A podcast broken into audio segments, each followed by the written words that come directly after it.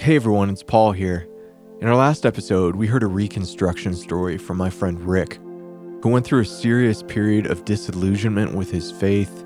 He went through a serious period of deconstruction, leading him all the way to the point of becoming suicidal, uh, totally caught up in an existential crisis of meaning. But that wasn't the end of Rick's story. Rick found healing, hope, and restoration and got plugged into a new Christian community where he's thriving, where he's rediscovered and reconnected with the gifts God's put on the inside of him, and he's sharing his gifts with the world around him. In today's episode, we'll meet someone else new, probably someone most of you guys have never met before. Maybe some of you are listening in who know this guy. He's my friend Paul Reese.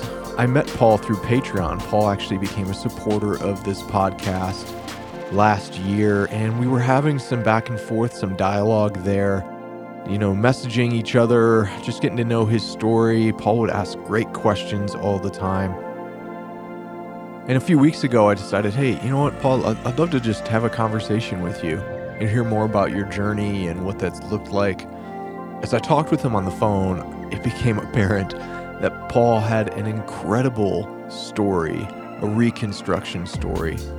And so many of the things that Paul experienced in his 20s as he went through a period of exploring other alternative paths to transcendence and meaning, it became apparent to me that Paul's story is actually the story of many people who have left church, they've left the Christian story, and now they're trying to find a new story to guide their life.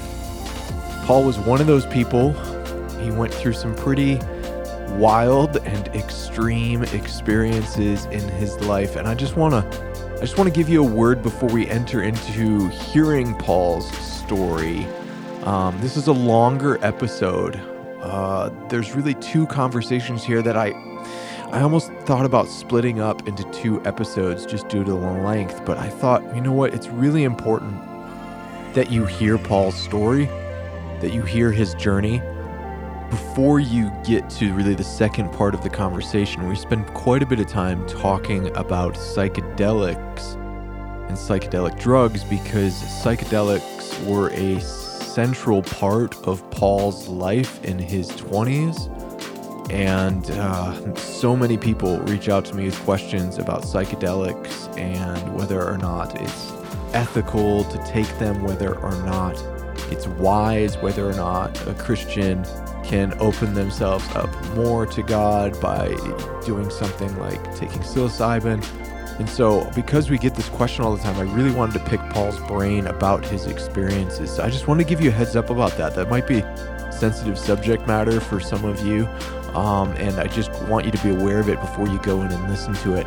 If you're thinking, I just want to jump right to that part, I really don't want, I, I should say, put it like this I really would encourage you to not just jump right into that part of this conversation because it's really crucial that you hear Paul's story and the experiences that he has with this and then the, the full range of his story, the full range of his his struggles and and the brokenness that he experienced and that he also readily confessed that he contributed to in the world. I think it's so important that you hear that before just jumping into that second part of our conversation where we we really spend some time talking about psychedelics. I also want to give you a heads up that, you know, some part of Paul's journey and his restoration included some experiences in his life that charismatics are well familiar with and Pentecostals are well familiar with. But there might be some of you who have spent time in different church traditions that just might not be familiar with some of these things and they might seem to you as peculiar or strange, even something as simple as someone, you know, not being in their pew on a Sunday morning and being laid out at the front of a of a sanctuary in worship might come across to you as strange. And uh, I'm not here to debate that. I, but I do want to say that that is a part of normal church experience for millions of Christians around the world. And if you're in a church or denomination that that's not normal, that doesn't make you wrong in any way, shape, or form. And I, I just want you to hear that, and we'll kind of explain. I will give some explanation as to why you shouldn't feel bad about that why you should, um, you know, you don't need to accept that. But you also, I would encourage you to be open to the possibility that there are different streams within the Christian tradition that could actually be of benefit if we can take the time and humility to learn from them. And so there could be some beneficial things for some of you in charismatic and Pentecostal streams that you haven't experienced before, which might be a benefit. There's also some, I can speak from firsthand experience, and you also heard Rick's story last week. There's also some things that can be really damaging in those settings too, but that's the case everywhere you go. So, anyways, without further ado, I hope you enjoy today's reconstruction story with Paul Rees.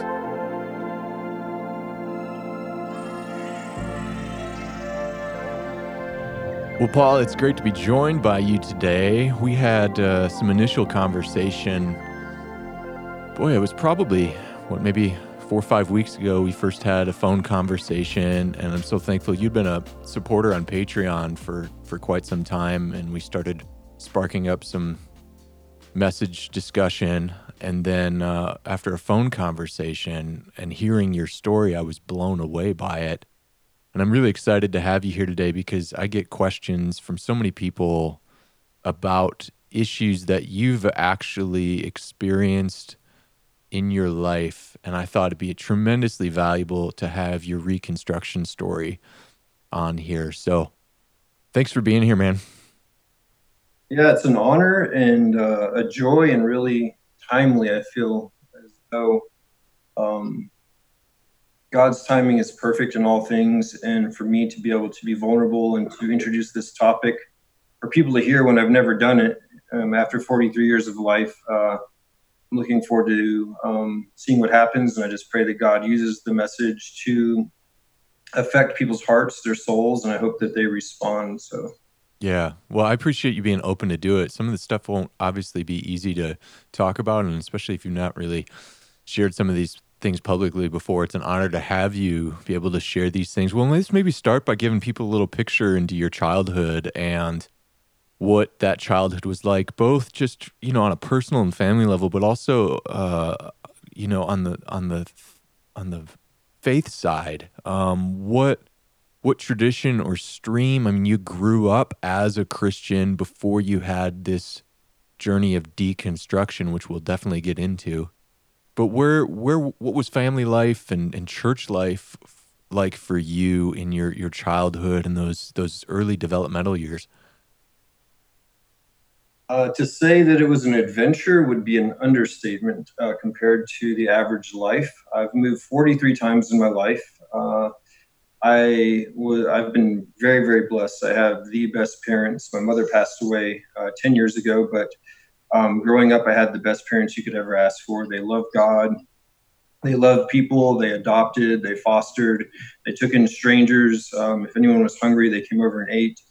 Um, and the fruit of the Spirit uh, was very uh, apparent in their life, very, very apparent. And um, I just feel incredibly blessed to have been raised by them. Um, so an interesting thing is my dad was in the Air Force. He was a recruiter and he was also a drill instructor. And um, so he was really good at recruiting. So sometimes we would move two to three times during a year, and every time that we would move, we would try new churches out. So I tried hundreds of churches uh, growing up because we would try different churches every time that we moved.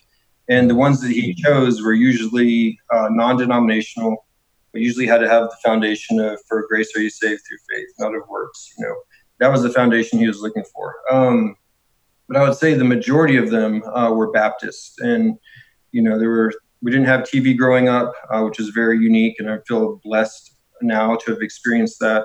At the time, I didn't feel so blessed. That was a thing, though. That was definitely a thing in the '80s and '90s. I knew kids yeah. and uh, had friends in our church growing up, and it wasn't Baptist, but um, it was this weird combination of charismatic culture, but also the founding pastors had grown up in a Southern Baptist denomination, and there were people in our church that that were wearing the "Kill Your TV" T-shirts and no TVs in the house. So yeah, yeah, you know, for a lot of people that's strange, but I get that. I get that. So you see that you see that actually as a, a bit of a blessing. Yes, I do because um, I was able to see later in life how people are programmed through television and controlled and was able to make uh, have more freedom in my choices and how I interacted with reality through that.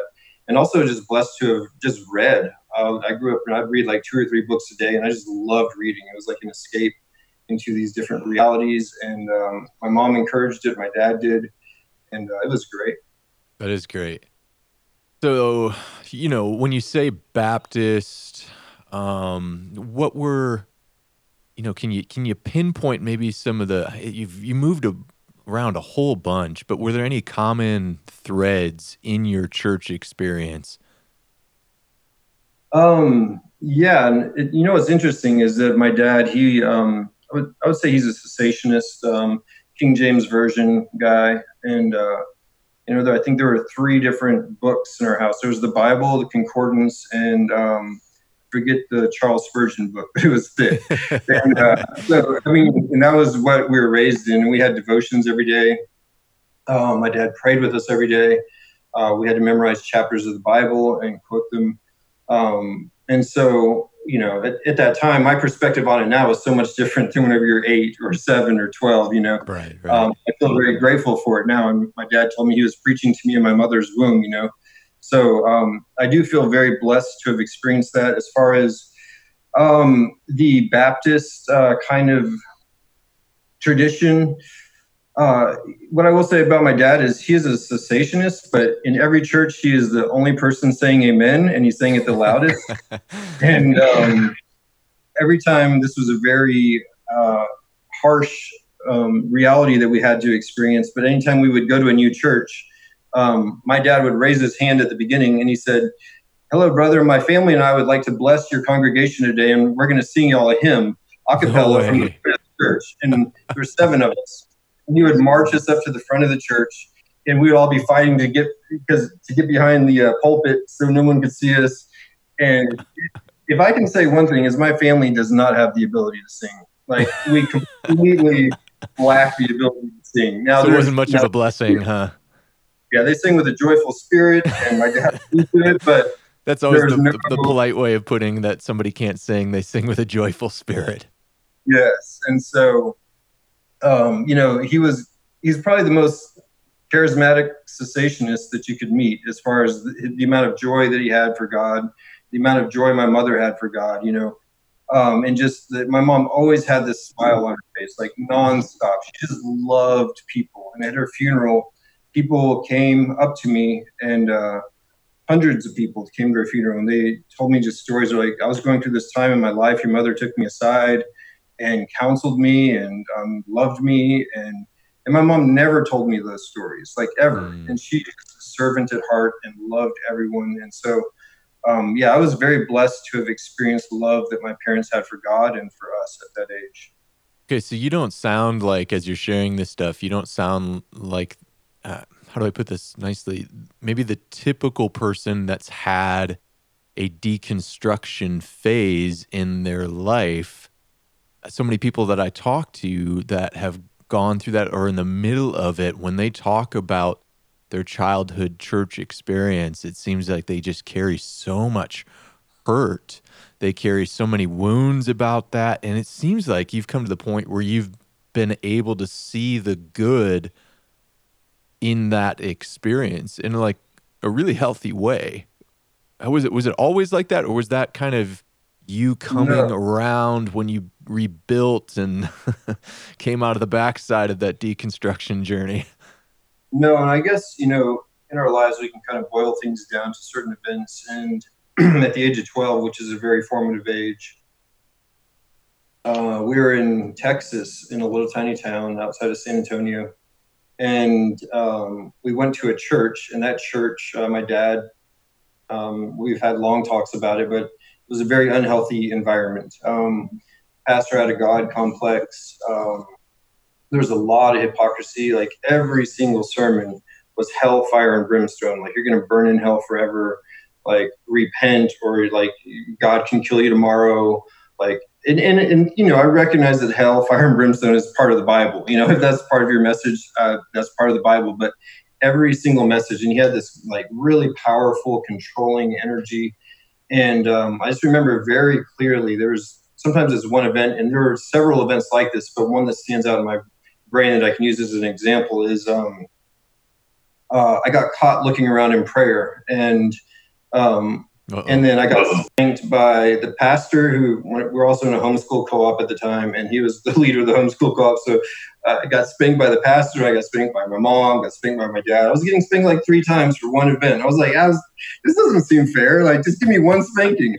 Um, but at the same time, I was just like, wait, that lady who caught me looking around in prayer, why isn't she getting spanked?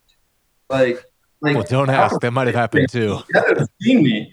She had to have seen me, and so I started because of the amount of, of fear that I had uh, from the types of sermons and the type of God complex and control this pastor had, and we were kind of under him with the homeschool thing as well.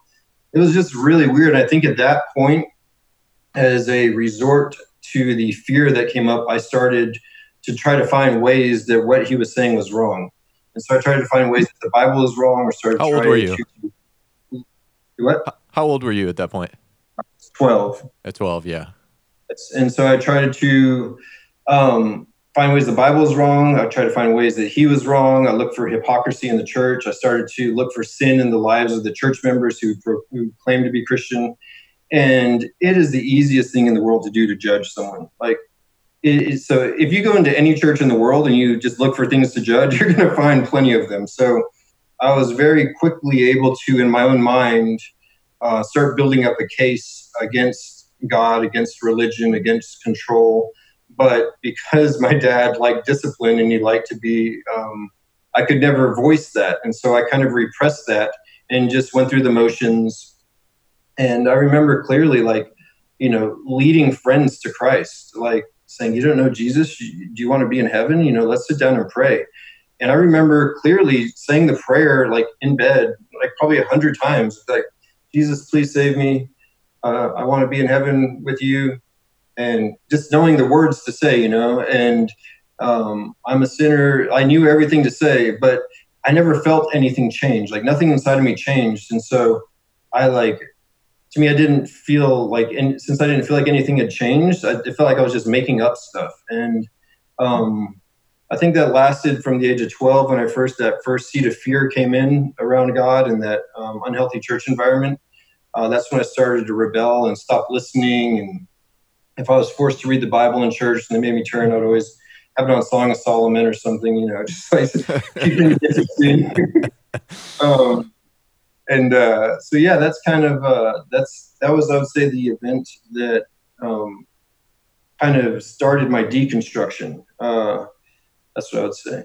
So it starts at 12. You're working through this your teenage years. It's probably difficult to just to not be rooted in a place for an extended period of time, right? A lot of hopping around. Um, that's difficult on a kid as is. And then you get an environment that's really you know the hellfire and brimstone stuff is difficult. It's difficult on children. I mean it's difficult on adults too but it's it's particularly difficult on children that are raised in in in that environment. And so you start maybe the beginning of a, a bit of spiraling a bit of uh, the snowball might be starting to move down the hill and get larger. Did you where did this where did this deconstruction journey take you? So you're moving through your teenage years. You got some questions maybe a little re- rebellious instinct against the controlling atmosphere against the the doom and gloom theology. Where where are you by the end of your teenage years and into your uh, early 20s uh, whenever i left the house i full on rebelled. Um, but there was, you know, my dad, he he was a leader and he um, he was a commanding figure as a father. And remember one time my brothers and I have uh, have four brothers, but and one of them's adopted, but three of us had gone to a party, and I know I didn't drink one time in high school. Um, and um, they found out that we went to the party, and uh, my two brothers had drank alcohol, and I hadn't. And um, my my dad had a like coming to Jesus talk with us, and it was really really intense. And I think I was like 17. My brother Jason was 18. Dan was 16. And he said, the door swings both ways. Like, if y'all do not want to obey the rules that I have, there's the door. Go get a job. Um, mm. And I remember my brothers crying um, and just being and I I didn't drink and they did drink and so I didn't I didn't feel like I had to apologize because I didn't even know that we were going to the party anyway. Long story is that they my parents got mad at me because I was I had a rebellious heart because I wasn't crying and asking for forgiveness and I was like I didn't even drink like what? and they're just like crying and saying I'm sorry anyway. But um, at the age of 18, I just yeah I full on rebelled. Um, I went to college and uh, had freedom for the first time. And I made every poor decision you could make for the first two years, um, and really just experimented with reality. I partied too much. I, you know, I went to college, but I waited for three weeks to go to my first class because someone told me all the first three weeks don't matter. I mean, just idiot. Like it took off. Why do you think that is, though? I'm I'm curious. Like I, this happens to a lot of people, but what sparked that in you? I mean, what was it at that point where you're just like, hey, you know, forget it. I'm going to do the prodigal thing here and take my uh, take the show on the road. I think it's just whenever you are 18 and you've been under a very specific set of controls, um, like a system of control your entire life, you want to find out what the limits are, where the where the line is, and um, and you don't have wisdom with even if you find that line, you still want to go past it. And I think it's a natural part of human nature to explore that. You see it with children. Right, right. We tell them no and they still want to go, you know.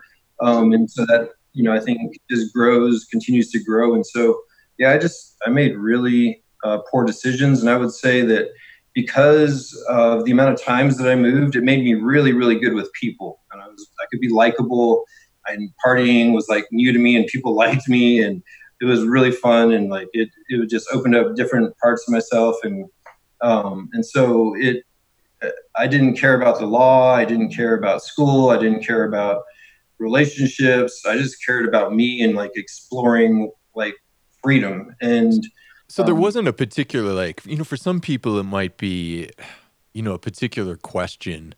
You know sometimes I hear from people that have grown up um, it's questions about like science and faith and then they get to college and they're just having so much cognitive dissonance with the way let's say like the story of creation has been explained to them and they brush up against so much cognitive dissonance that they're like i'm going to bail. For other people it's um, you know they an experience of suffering right? Like they they've just seen so much horrific suffering in their life. The problem of evil isn't just a philosophical problem for them. It's like a real emotional problem and a philosophical problem.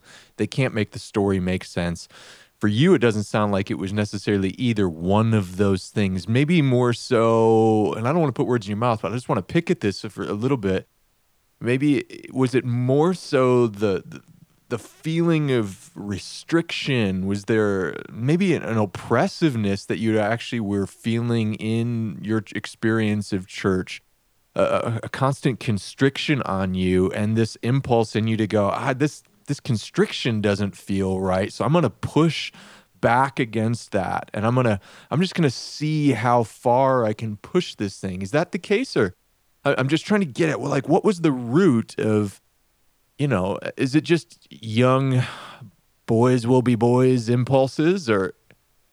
No, I I completely um, believe that like my parents didn't allow me to listen to secular music, um, and I got in really bad trouble because they found a uh, NWA tape in my in my pants and uh, and on the top of the shelf in in the closet and uh, they came home and I lied. I, I said somebody must have put it there like an idiot. And yeah. anyways, but, but they didn't let me listen to secular music. We weren't allowed to dance because it could lead to sexual feelings. Um, and that would be tempting. We there was a period where whenever we were at that unhealthy church where we weren't allowed to wear shorts above our knee, we couldn't wear take off our shirts, um, that kind of thing. So very and I I found out I love to dance. Like when I got out, I would just go and just go dance. And I would just be like a crazy guy just dancing because, yeah, there is an element to your question that I hadn't considered, and that that is that constriction leads to the desire to release that natural expression. Right, right. Okay, so you're in your college years, you're pushing the limits, you're you're you're pushing back the walls. You felt these sorts of walls closing in on you maybe throughout your childhood. the um, you know, you're you're clearly getting this sense that uh, f- following Jesus or uh, following the Christian story in the world looks like a list of prohibitions on your life, and you're pushing back against these. Where where does that take you? You know, you know, you're you're in your early college years. Just talk us through a little bit of where where that deconstruction is. At this point, it doesn't seem like it's so much uh, again like an intellectual problem. It's really maybe like a, a spiritual formation issue where you had this some maybe really unhealthy facets or pictures of God communicated to you and what it looks like to be a uh, a human in this world, right? And you're going, I don't, I don't know, I don't know about that stuff. I'm gonna, I'm gonna see what else there is out there. Where does that sort of let's see what else is out there take you? Um, I would say that that didn't take place for me until after my divorce. Um, so I got married whenever I was almost 22, and uh, we dated and we got married because she was pregnant, but we both loved each other in the way that uh, two 20 year olds that you know party all the time can love each other that don't know Christ. And are you still um, going to church at all at this point? No, Is it no? Just have totally bailed um, And there, I don't think that this. I wouldn't call this period a deconstruction period. I wasn't trying to deconstruct anything. I was just, I was just trying to just explore life. Um, I would say that um, my daughter coming into the world and then going through the divorce uh, three and a half years later after being married, that was whenever I started the deconstruction process, where I started exploring the world's religions, started doing research into um, all the different types of movies and films that talk about God, and uh, started searching uh, through psychedelics and weed, and um, and really just kind of uh, trying to find an answer for the pain that I had created and caused and was experiencing. And so I would say that yeah, that for the first um, for the first several years, there was not a deconstruction. It was more just like a complete abandonment and not even a mm. thought about it. I had always been attracted to philosophy. Like uh, my friend had started philosophy club, and I would always go to those, like a Socrates cafe, where it's just like you ask questions and ask questions and ask questions, and I always loved that. My brain always engaged with that, but um, I didn't. I, there wasn't a struggle during those initial years uh, of deconstruction. It was more just like an exploration of everything else, more than a deconstruction of what I knew and understood.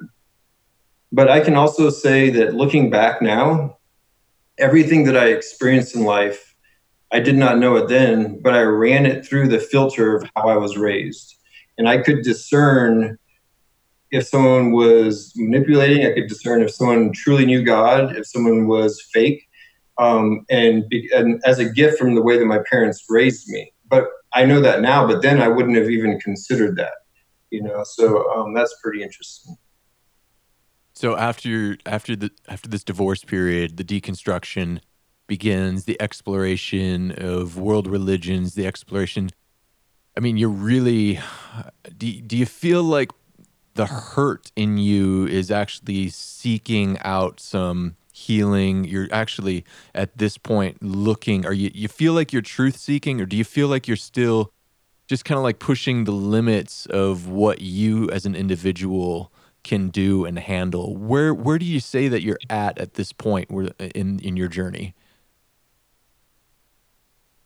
I mean, would you would you look when you look back on it now, right? And you're you're dabbling in New Age, and I want to talk a, a bit about sort of the depths of that and and where where that led you in a moment. But when you look back on it now, do you feel like no, I was really actually hungry for the truth, and I had to like I just had to go to the all you can eat buffet of, of spirituality and like try a bunch of things because I didn't want to go back to anything that you had experienced when you were younger. So you're like, that didn't work. And now I'm at the buffet and I'm like, oh, let's let's try this, let's try this. Do you really feel as you look back that you were honestly and and and with all genuineness eh, pursuing the truth?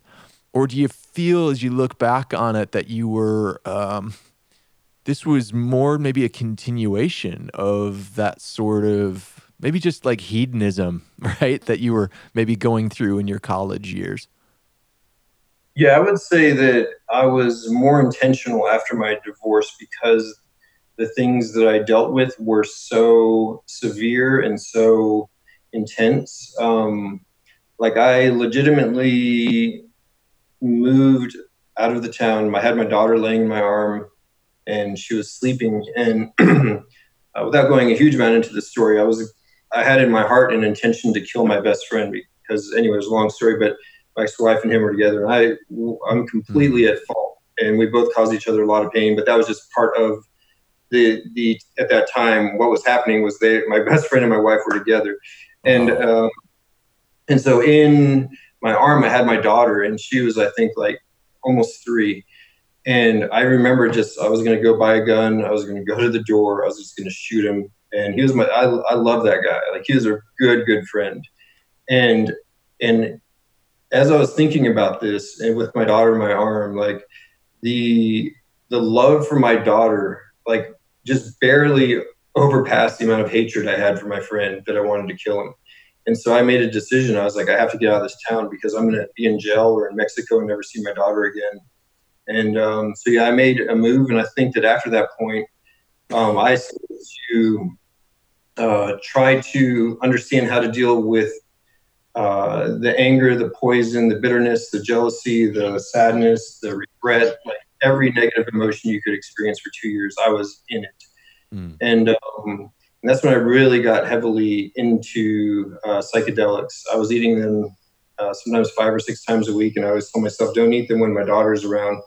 Um, and but I would, I was really trying to understand, uh, trying to be aware with the situation, and that was I remember very clearly. There was one trip, and it was like I think my ex-wife and I just dropped off.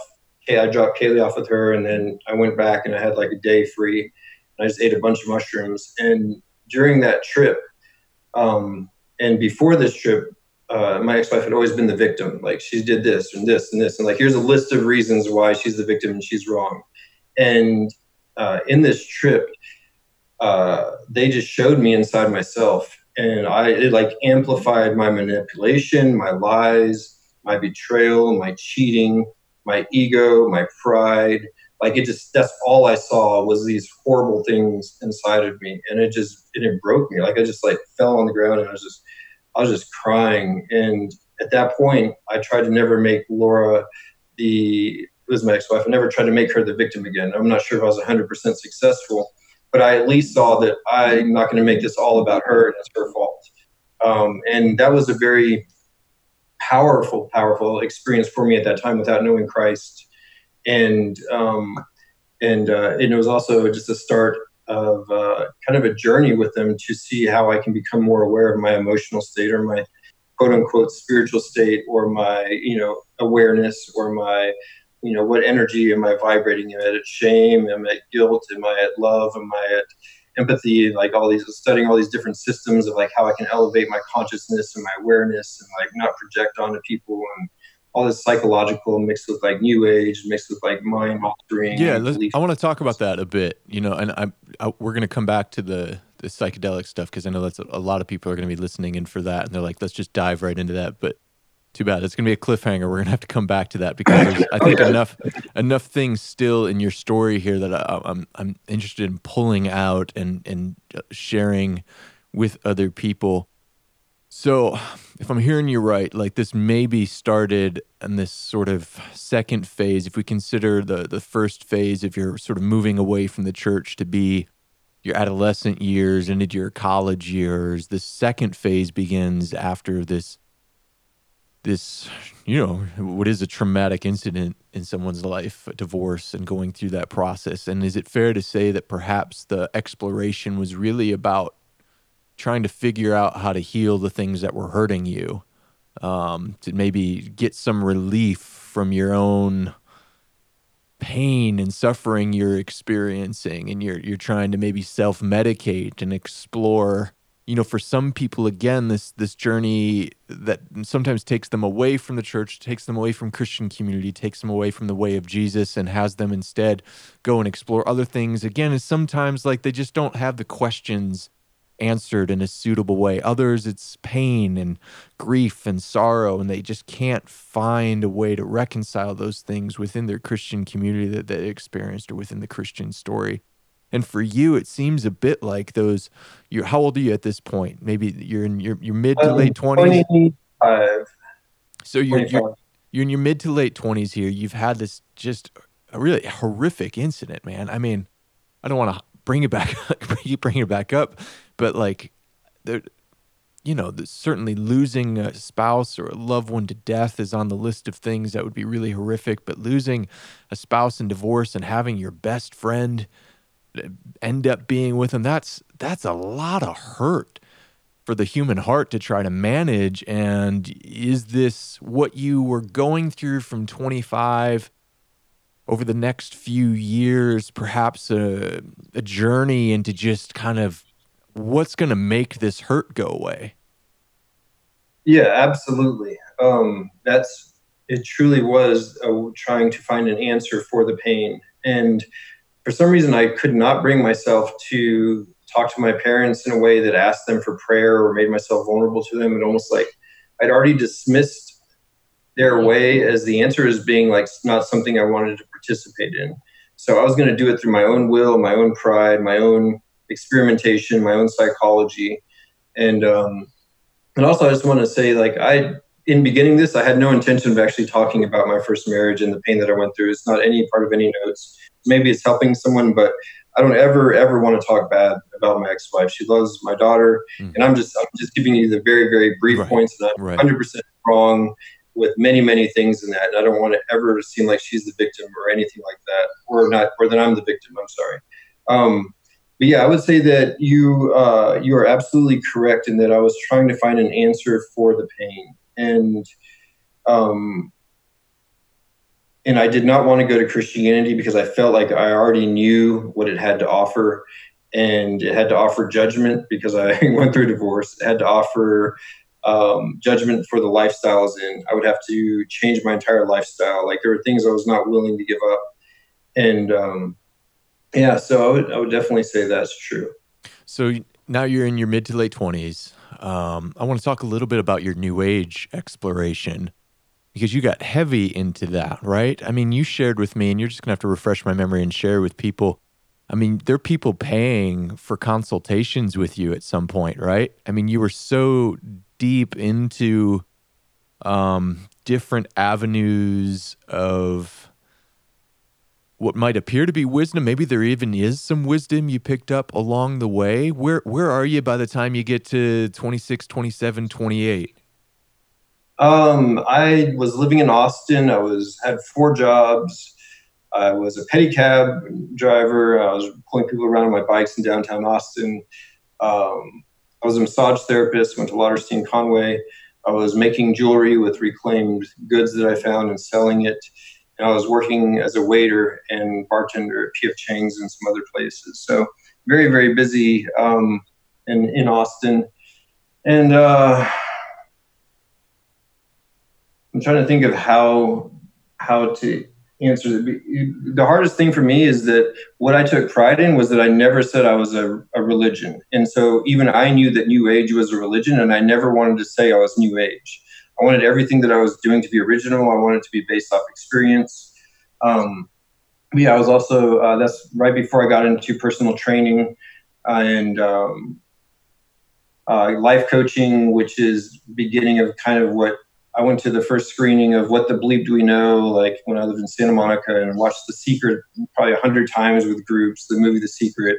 And I was, you know, at, at a certain point, meeting with clients are paying me hundreds of dollars, sometimes four hundred dollars an hour to write down, you know, their affirmations on a piece of paper and have to state everything in the and the present tense and um, you have to remove all negatives and uh, you can't speak from the past or a way that is negative and um, so what did you find? What did you find appealing about? Um, and maybe give us like give people the New Age is so it's so difficult because there's not like a creedal statement, you Right. know, for Yeah. New Age spiritualities. They can be pretty diverse. They're these amalgamations of Eastern thought, people getting into Mesoamerican spirituality, all sorts of stuff. It's like a melting pot. But that's it's really interesting. I've seen so many people that have grown up in the church um, and go through uh, a deconstruction phase and then find new age spiritualities to be immensely attractive. Well, why were they attractive to you? What what would you even say is um, like the new age spiritualities that you were pursuing, and what what did you find attractive about them? Um, Like, what were some of the practices or the the beliefs that you were holding at that time? Um, I, I, I was kind of a universalist, I would say. I, I would say that God is energy or God is everything. Um, and then, you know, uh, it's like, well, Africa has this God and Hindu has this God. And, you know, who's to say that Allah isn't the same as Yahweh? And who's to say, you know, and so I had these mixture of world religions um, mixed with uh, meditations, mixed with um, journeys with psychedelics mixed with it's it's actually it's hard for me to actually have a timeline around those things a coherent timeline in my head because of what i was subjecting myself to. Uh, um, and it almost like when you eat mushrooms uh, one time it changes you. When you eat them five days a week your whole and you start doing lucid dreaming and germ, dream journaling and start uh, writing down your dreams and the next day they happen exactly as you write, write them down the next day and you start without even knowing it maybe becoming a sorcerer and not even realizing that that's what you're doing. And uh, you start manipulating people not even realizing that's what you're doing. And it starts to be you know, powerful because people come to you for answers. And um, it's very it's a very slippery uh, slope um, that i was on. And um, yeah, I, it's hard for me to put a coherent timeline around uh, what practices I was engaged in that would fall into New Age. I mean, I was doing meditations. I also got super into food. Um, I ate a 100% raw vegan diet uh, for almost two years. I lived off grid with no electricity. And during that time, um, no radio, no TV. I was just alone with my thoughts. Um, and uh, I was actually going kind of crazy, and I was doing sun gazing. So I mean, any of those things that I've just listed, a new age person would say yes. Like, um, you know, you're seeking enlightenment, right? I mean, what Yes, the, the goal you're pursuing pursuing? Yeah, I would say I was enlightenment. enlightenment. And I would actually, um, I almost hesitate to say it, but I would say that for very small amounts, small periods, I experienced enlightenment. And I think enlightenment is just um, a full recognition of the gift that God has given us of free will and the ability to choose to do anything, to have control over your thoughts, to uh, react in whatever way you choose to any situation that comes up. And at that point in my life, I was just doing, you know, um, I was meditating for hours a day, just juicing. Sometimes I didn't eat any real food for like 30 days, just on liquids. I was literally floating around. My body felt amazing. My skin felt amazing. I was having deep insights from the spirit realm. People were paying me hundreds of dollars, and I had been, you know, like a kind of like a very popular uh, trainer for a TV show in LA. And so people were coming to me, and it was it was um it was very very very uh, interesting reality. But um, I remember clearly that I was in a little um, little one bedroom cabin off Lake Nasworthy in San Angelo, Texas, and I had moved from LA or left a relationship there, gone through major major heartbreak, and moved back there. And that's when I went 100% raw vegan, started cleansing, and started doing all these things. And then I remember just sitting underneath this pecan tree, and the sun was just shining on me, and like I just realized that, like in that moment, I was like, I can I can react for the rest of my life however I want to anything that comes up. Like someone could come and steal every single thing that I have, and I'm I'm gonna be okay. Like if I don't ever eat again, then maybe I'll just slowly die, and I'm okay with that. Like I was just okay with everything. Like it was, I was at, I was at an artificial peace, but I was also, what I believe I was doing was I was tapping into the gift that God gives us of the full potential of free will, but I wasn't I wasn't saying, Thank you, God. Now that I understand what this gift is, I'm going to choose what your will is for me because you created me. Right. Instead, I was saying, like, how powerful of a creator can I be? How powerful of a leader can I be? How much at peace can I be so that people will respect me and look up to me? Um, yeah, I think uh, that's interesting because I, I want to talk. I, I, looking back, I'd love to hear a little bit of where some of the things that you're exploring you'd actually say were um, were good things. You know, I'm a firm believer, and you've listened to this podcast for a while. We've talked about this on this program quite a bit, right? But there's this really ancient Christian idea, right? A historic Christian idea that we maybe have lost lost sight of a little bit, and it's the it's the idea that all truth, goodness, and beauty finds its origination in God. So there's no there's no like there's no two plus two equaling four as a secular truth, right? And two plus two equaling four as a Christian truth. There's no music that like you play an E minor chord and it's you have a satanic E minor chord and then a Christian E minor chord, right? Uh, an experience of beauty, all of it comes from God. And then the real question is whether or not this is Romans 1. The question is whether or not we settle for the created thing or we continue to see how the beauty, the truth, and the goodness in the created thing is intended to be a signpost to us to continue our pursuit and keep heading towards the creator. And so I'm curious as you were exploring this stuff, you know, and this is the case for a lot of people. And this is one of the things I wanted to highlight in your story because I think it's helpful for people to see themselves on a journey. And sometimes we could reframe this. There's a there's a there's a kind of like fundamentalist way we could reframe your story paul right? The fundamentalist way is paul left jesus right? He backslid and then he rededicated his life to christ. And and all the other stuff in between was rubbish. And it was all demonic. It was all destructive. But i'm curious like what were some of the things that you look back on now in this sort of pursuit of enlightenment and you're seeking healing and you're seeking what you're really seeking what it sounds like to me if i were to frame this in sort of christian language or at least in this case like the language from like the eastern orthodox tradition is you're like really seeking theosis this union with god this is the thing mm. your heart is really seeking and yet you might be feeling a sense of artificial peace like you said because you're you're settling for the created thing instead of the creator. So i'm curious what were some of the things as you look back on it now that you go yeah this was actually something i can celebrate as true good or beautiful um, even like I hear you talk about meditation, and for a lot of Christians, like the word meditation freaks them out.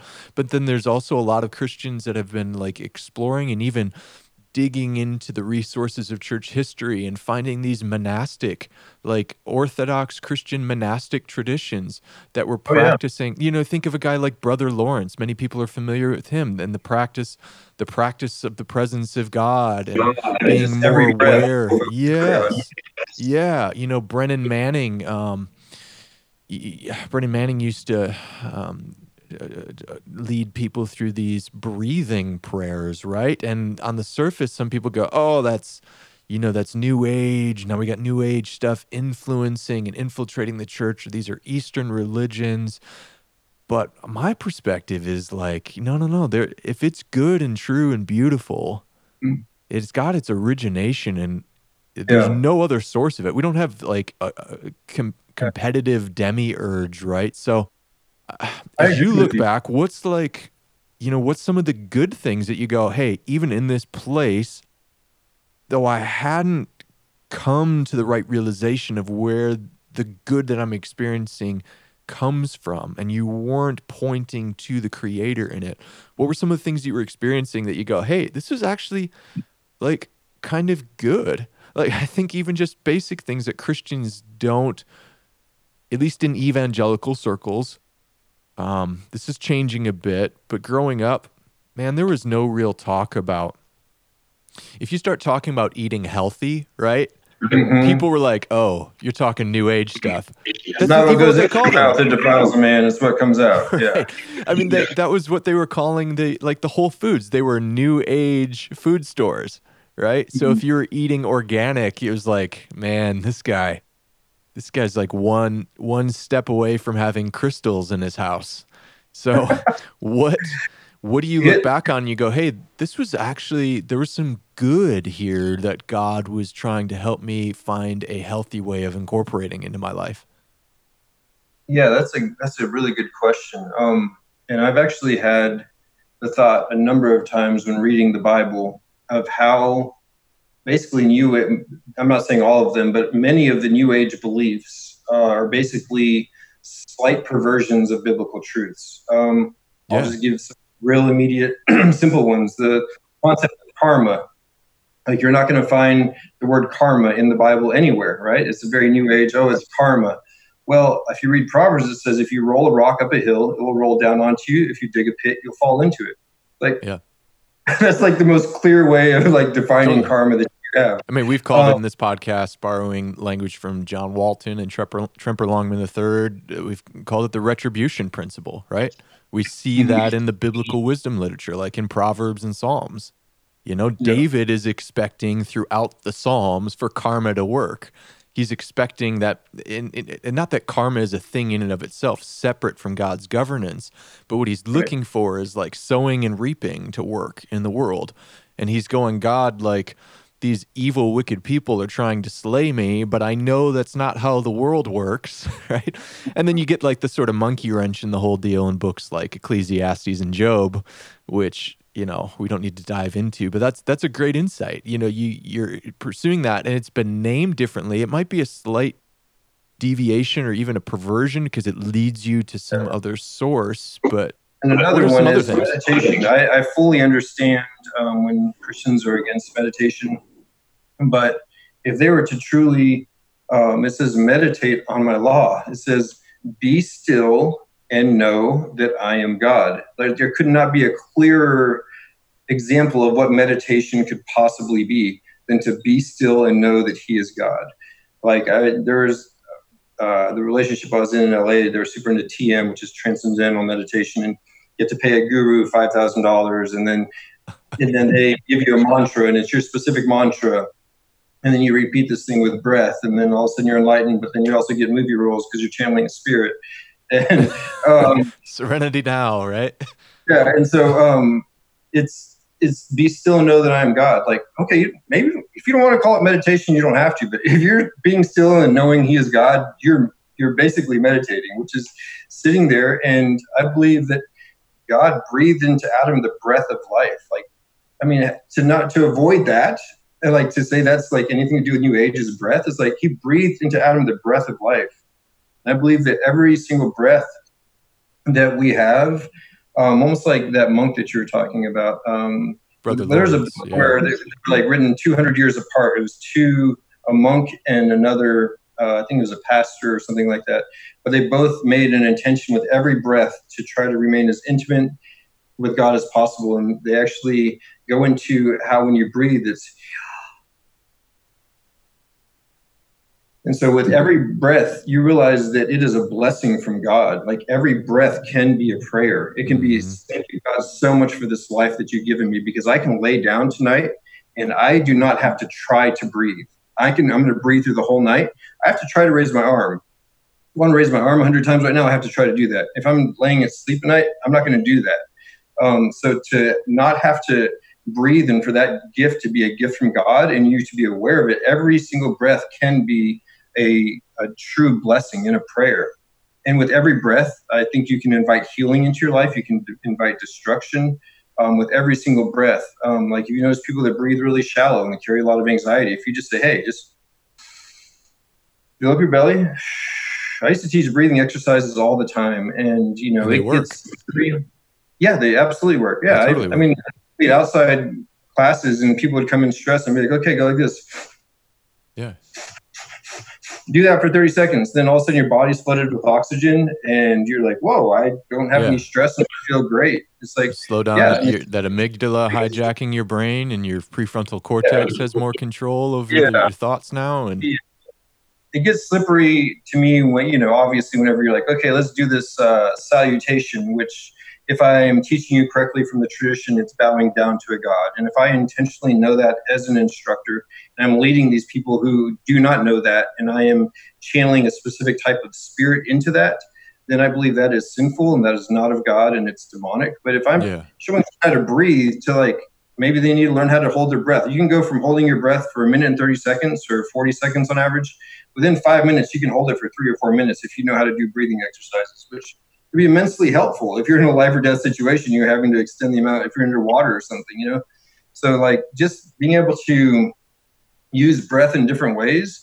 Like if I'm lifting weights or if I'm doing exercises, I just coincide my breath with the movement. As a trainer, I learned that. Like mm. you know every movement that i do if you hold your breath you're not as strong so there's things to learn about breathing but it's whenever there's a spirit attached to that information and knowledge i believe that's what makes it demonic See, I and, think I'm sorry, go ahead. Okay, no, go ahead.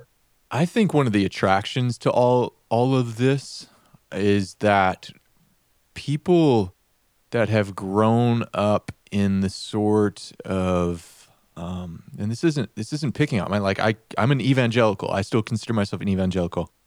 But people that have grown up in the evangelicalism of the last few decades have may have actually secretly been experiencing more Gnostic theology than they knew. And what I mean by that is that the, the, the Gnostics believed in the inherent inferiority of matter, right? The mat- material world was the creation of a demiurge, of a lesser god. And there's some connections here to Platonic thought, um, and we can't unpack it all now. But the material world, including our bodies, was something that was inherently broken and sinful, right? And so for the, the Gnostic heresy, the goal of the Christian life was to actually escape the body. And mm. subtly, there, there's a lot of that stuff that's actually taught. It's no one claims they're teaching Gnosticism, but people grow up. And I remember having these discussions with other kids, and it'd be like, well, if the goal of all of life is just to go to heaven, and by heaven we meant some sort of like disembodied spiritual paradise, right? We we're, we're, the goal is to escape here and go there. Like we'd have i remember having questions as like a fifth grader when you talk about this in sunday school. It'd be like well why didn't god just make us in heaven? You know and why should i exercise? You know and why should i care about the world or the environment even? And we see a lot of these behaviors manifested in christians who don't care about the planet. They don't care about their bodies. They don't care about the material world. And you throw it in with some like and I I don't want to offend anybody that like holds to you know maybe rapture theology. They love the Left Behind books, but I'd say for most of Christian history, Christians did not believe that. And I would add there's a dangerous element in that when you mix it in with this sort of Gnostic theology, where it's like the goal is to escape the body, to escape the material world, to get out of here. Then you throw in, well, God's actually going to pull some of us out of here and leave the rest to deal with the sort of hellhole. When you mix all those things together, it's actually really hard for people to make sense of their real daily embodied lives in the physical world. And I see a lot of attraction for people, and maybe you didn't even know this at the time, but you know, I see a lot of attraction for people that tap into this stuff and they they start seeing they go to a breathing class, right? And all of a sudden like something that I actually think is a deep Christian there's there's there's only one category of truth, but I hope you understand what I mean when I say a Christian truth, when I say it's it's biblically affirmed, the unity of all of creation, material and spirit. And they go and they sit in a class like that and they're be being told to be really attentive to their body and that their body matters and what they put into it matters and they go, in an innate sense, they go, man, this is true, right? And they keep going and they follow that truth because that was probably a truth that was maybe missing from the version of Christianity that they heard growing up. And so I just I I just think it's so interesting that you're you're like actually exploring this stuff and in a weird way kind of like God in his grace to you is actually revealing stuff to you that you'll later be able to incorporate into your journey with Jesus. And I want to talk a bit about that. I want to shift gears if that's all right, Paul, and, and get into how what brought you back to um, or maybe not even back. I, I'd be curious to hear how you frame it. I'll just put it like this: what what changed your trajectory from living in that story in the sort of like new age do it yourself spiritualism into now going and going i actually accept this this story of reality in the christian picture of reality and i'm actually giving myself to following this way of jesus in the world. How did you get there? Um so at that point in my life, what I based everything off of was experience. Like if my real life experience showed me something was true, then I believed it. If I just read it somewhere or someone was telling, telling me about it and I hadn't experienced it, then it wasn't true. And so at this point in my life, I was dealing with um, major heartbreakers when I was off grid, uh, no electricity. I was dream journaling. Um, so when I'd go to sleep, nine times out of 10, I could take control of my dreams and do whatever I wanted in my dreams, go anywhere I wanted. Um, and uh, and so uh, after about a year of this, maybe a little bit more, there were two nights. Um, I went to sleep, and in my dream, I was uh, I just took off and I was flying, and I went to the top of these mountains, and these uh, two really dark clouds that were much bigger than me just came and hovered next to me, and they they just were like taunting me. They're like, "Hey, why don't you're really powerful, aren't you? Why don't you come in and play with us over here? And I could just tell that it was, was like a black, like a demonic black hole. And like if I went and played with them, like they were taunting me to do to test my own power, that they would kill me in the dream, whatever that represented in life, I don't know, but they would kill me. And and so I just kept on trying to go somewhere else in my dream, and then I would wake up and I'd go back, and for two nights, those two dark, energetic, demonic forces were in my dream. No matter what I did in my dream while I had control, lucid dreaming, they were haunting me. And I like, it was the first time in my entire life that I had started to lose control of my thought, my thought process. Like I was like, okay, I, I'm starting to feel crazy. I'm haven't slept in two days. I, I'm getting attacked spiritually, and I am no longer in control. And my friend, um, is drug use still a regular part of your life? Was drug use still? Yeah, so I was eating, yeah, I was eating psychedelics uh, at that point. Um, not as often, but still occasionally, and uh, taking small little puffs of marijuana every once in a while. But I, just the diet I was on, I just felt so good all the time that I didn't really have to do any of that anymore.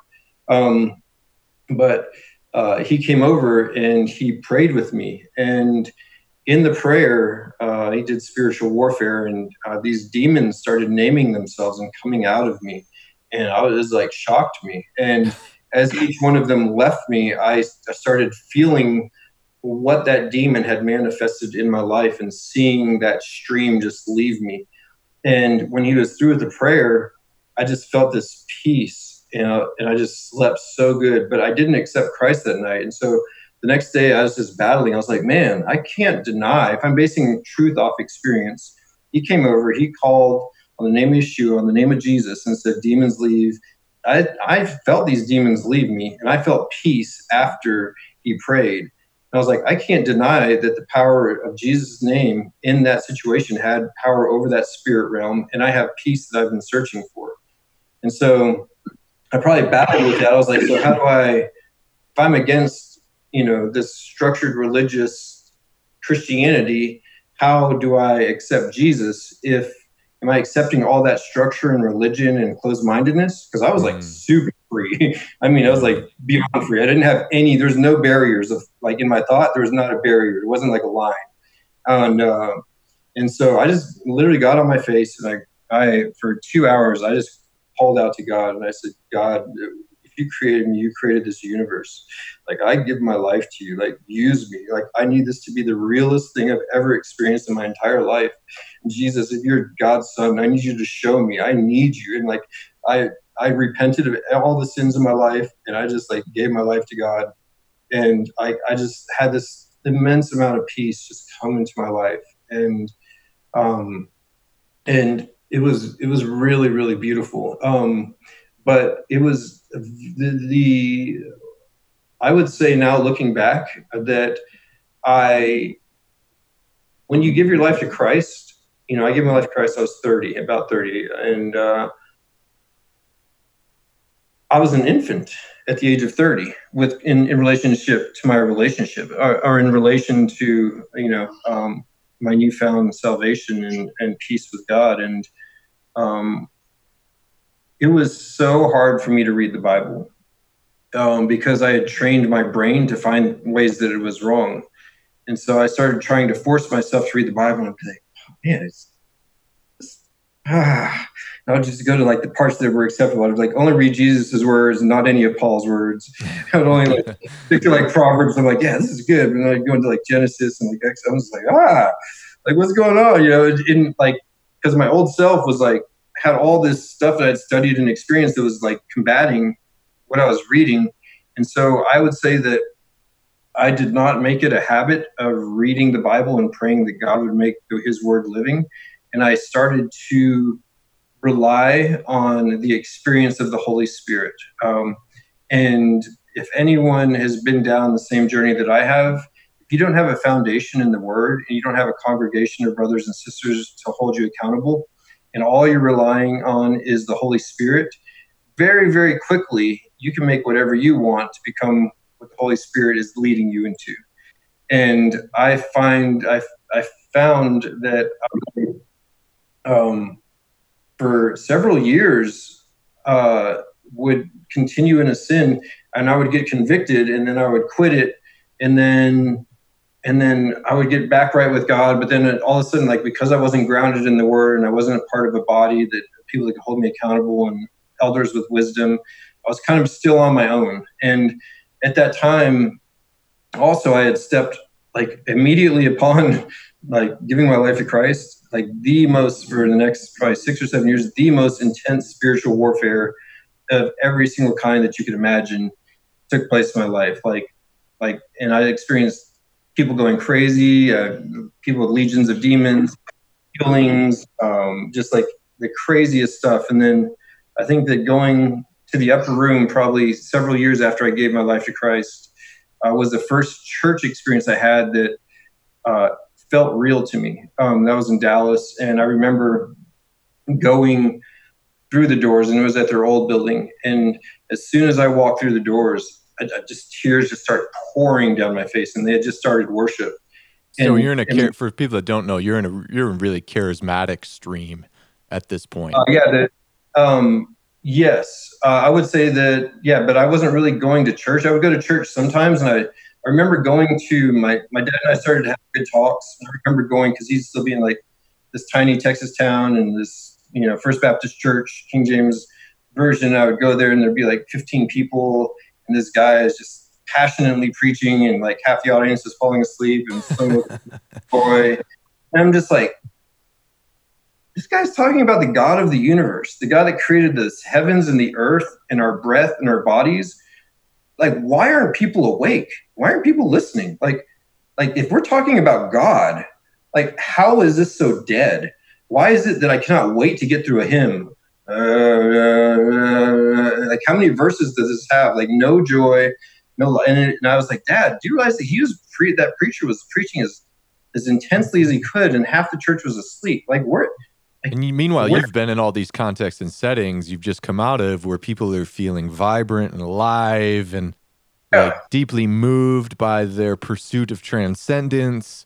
And now you're coming back to this as someone that's had this like transformative experience with Christ and you're looking for it and you're going, man, this is like dead and lifeless.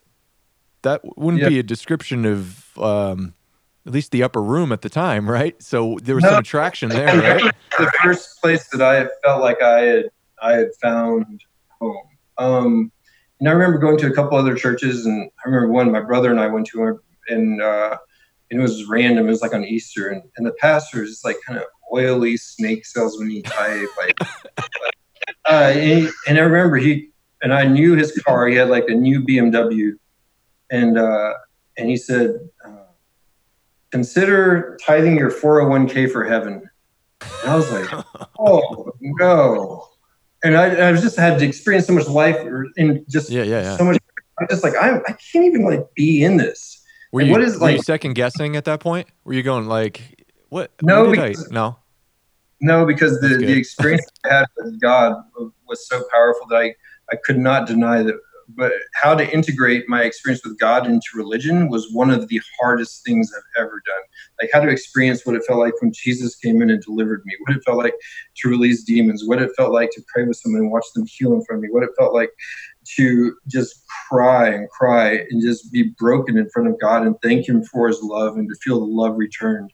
Like to go into somewhere dead or somewhere that's being manipulated and to try to like pretend like that's what I believe, it was so hard for me and um, and so going to the upper room, I remember just going to the door and just tears just started pouring down my eyes, and the presence of the Holy Spirit was very, very tangible and real. And I just looked around, and I mean, it's the only church that I've ever been to. And I've been to there. It seemed like the body was unified in its desire to only worship God with every ounce of energy they had, and and they start just people. And I remember at that time in the upper room, I'll, I'll, just be on my face, just crying, just crying and crying, just the presence of God and just going and praying with someone. And then sometimes, you know, uh, the pastor would even say, you know, uh, I feel like the Holy Spirit is telling me I prepared a message for a week, but we're just going to keep on worshiping God.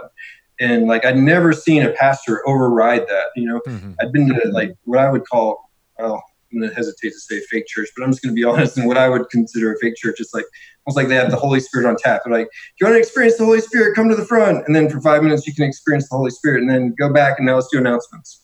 It's like, mm-hmm. do you just have them on tap and you're just like pulling down and then everyone that comes forward is going to get that? It's like, is that how you have control of God right now? I think it's and so it, interesting to hear you hear you share this stuff because you know last people that listened to last week's episode um, with my friend Rick Gutterson, who grew up in a charismatic stream.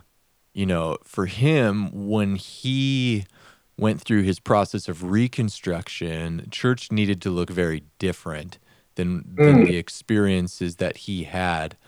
Um, it was no longer uh, a satisfying experience for him. In fact, he had had too much hurt attached to many of those same experiences like you're talking about being in an atmosphere where you know some people are listening and they don't grow up and they've never experienced a church where people even move out of their seat in any mm-hmm. direction mm-hmm. whatsoever during the service the idea of someone laying on the ground or having their hands raised is like so foreign to them others of us and others of you that listen to this and you come from charismatic and pentecostal streams you can totally totally relate to this. I think it's interesting that you found connection in that, Paul. Like you found a it was seemed like it was really crucial for you to be in a place where you could follow Jesus in a real embodied way too, right? I mean, to have what you're what I hear you saying, like, and I don't want to psychoanalyze you here on the spot, but but uh, you know, you've just had these experiences in your deconstruction phase, in your pursuit of transcendence and illumination, where you were settling for the created thing above the creator. In those things, you were getting you're getting experiences of transcendence that l- let you stay connected as an embodied person, right? It was a way of seeing your body and the physical world, the world around you. And you've built tiny houses. I know you guys live on property that allows you to explore the world, right? I mean, this is a real value of yours. And I don't think you would have been able to go back to a place that wouldn't let you at least connect your body to your adoration of this creator, right? I mean, that that seems like for years like I just couldn't go back now. Now for other people like like my friend Rick, I don't know if Rick will ever and and he's he doesn't have um, hurt for all of the charismatic stream, but he might mm. not find that experience to be helpful to him anymore. And this is like the beautiful thing about the big tent that is the church is that I, I like to think of it sometimes as these are not like sometimes there's different doctrines that are clearly in competition. There's different ways people tell the story, and you go, oh, these these two, I don't see how they can fit together. It's it's obvious that's the case.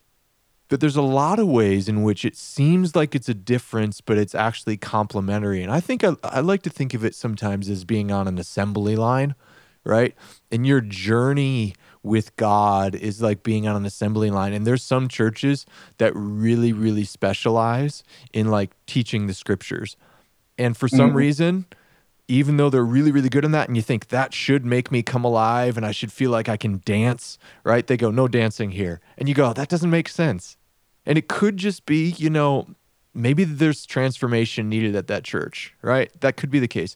But it could also be that that church serves as a just one part of the assembly line, right? And you and someone becoming a, a holistic follower of Jesus. There's a great book I'd recommend to anybody Streams of Living Water by Richard Foster. I don't know if you've read it before, Paul, but just anybody listening. And, and, and what he highlights is the the different streams in the Christian tradition where we can see this actually in the life of Jesus. So things like contemplative prayer and the contemplative stream, the charismatic stream, the holiness stream, the people that are like, I need to be set apart, right? And they're mm-hmm. they are they're gonna live some sort of like Nazarite vow in the present. And it's important, I think, to celebrate those things and to see the value of them.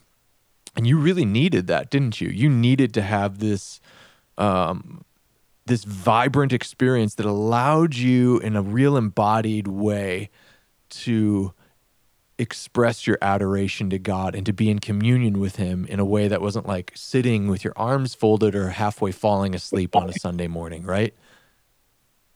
Yeah, that's so correct. And I'll also say that um, there were things that came up at the church that I disagreed with. And I think that I've seen a lot of people hurt by the charismatic. And I think that the charismatic is the easiest for the spirit of Jezebel and the New Age spirit to infiltrate in and to manipulate and work in the majority of charismatic churches. Um, and for some reason, I felt that there was a, when I was at the upper room, I felt that there was a purity there.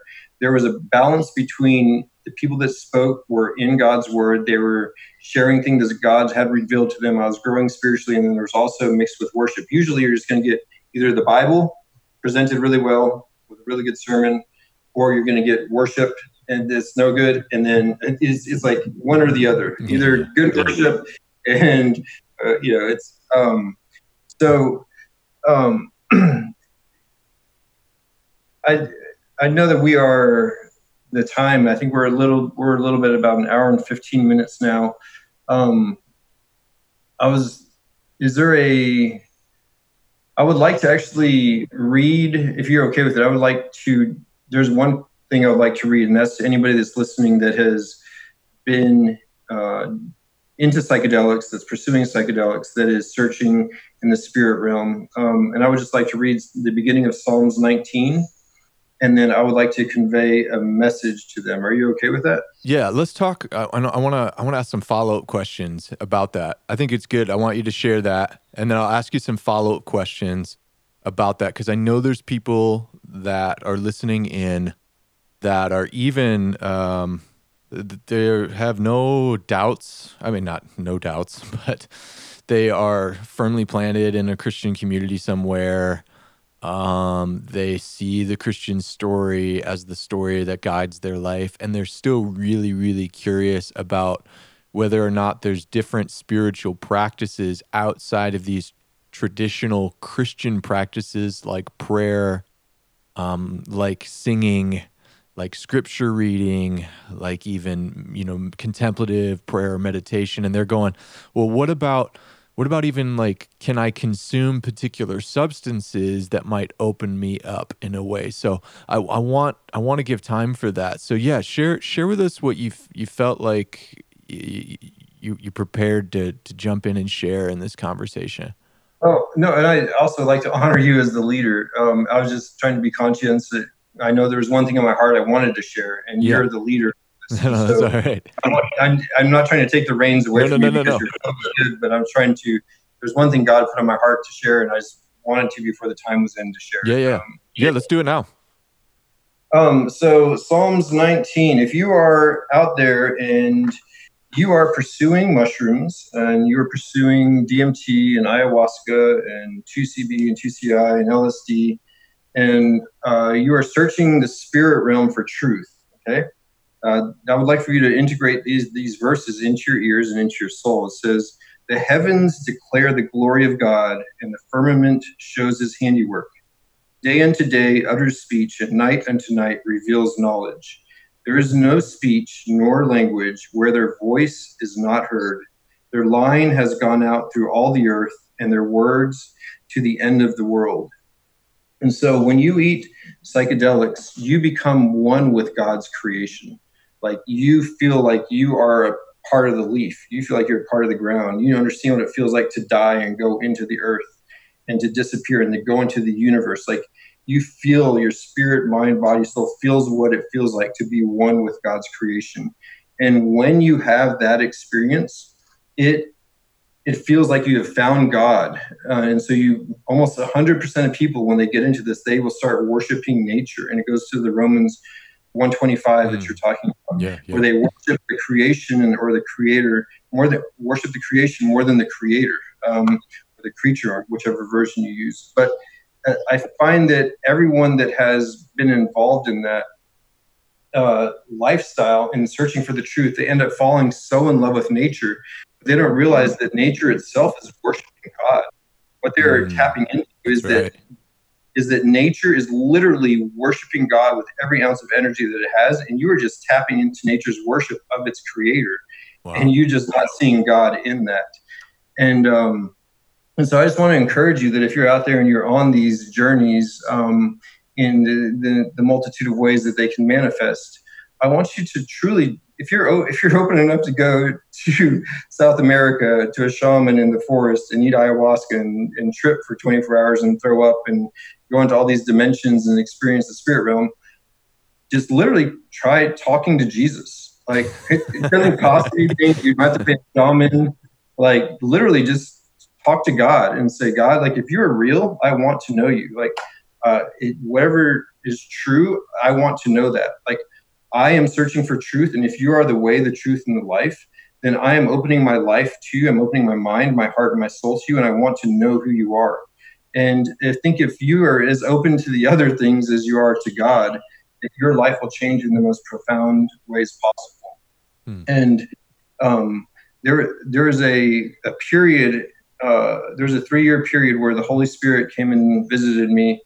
Um, no, I'm sorry, three month. I misspoke. Um, three month period, and it was in Stephenville, Texas. And every day for three months, the Holy Spirit came and visited me in the most intense and beautiful ways. And I clearly remember, like, I couldn't wait to get off work so I could go home and pray. Like, I did not want to do anything else. And even at work, I would just stay in prayer. I'd be praying for people all day. And God broke things off of me during that time period and showed me things in His Word and through revelation through the Holy Spirit that will completely change my life forever.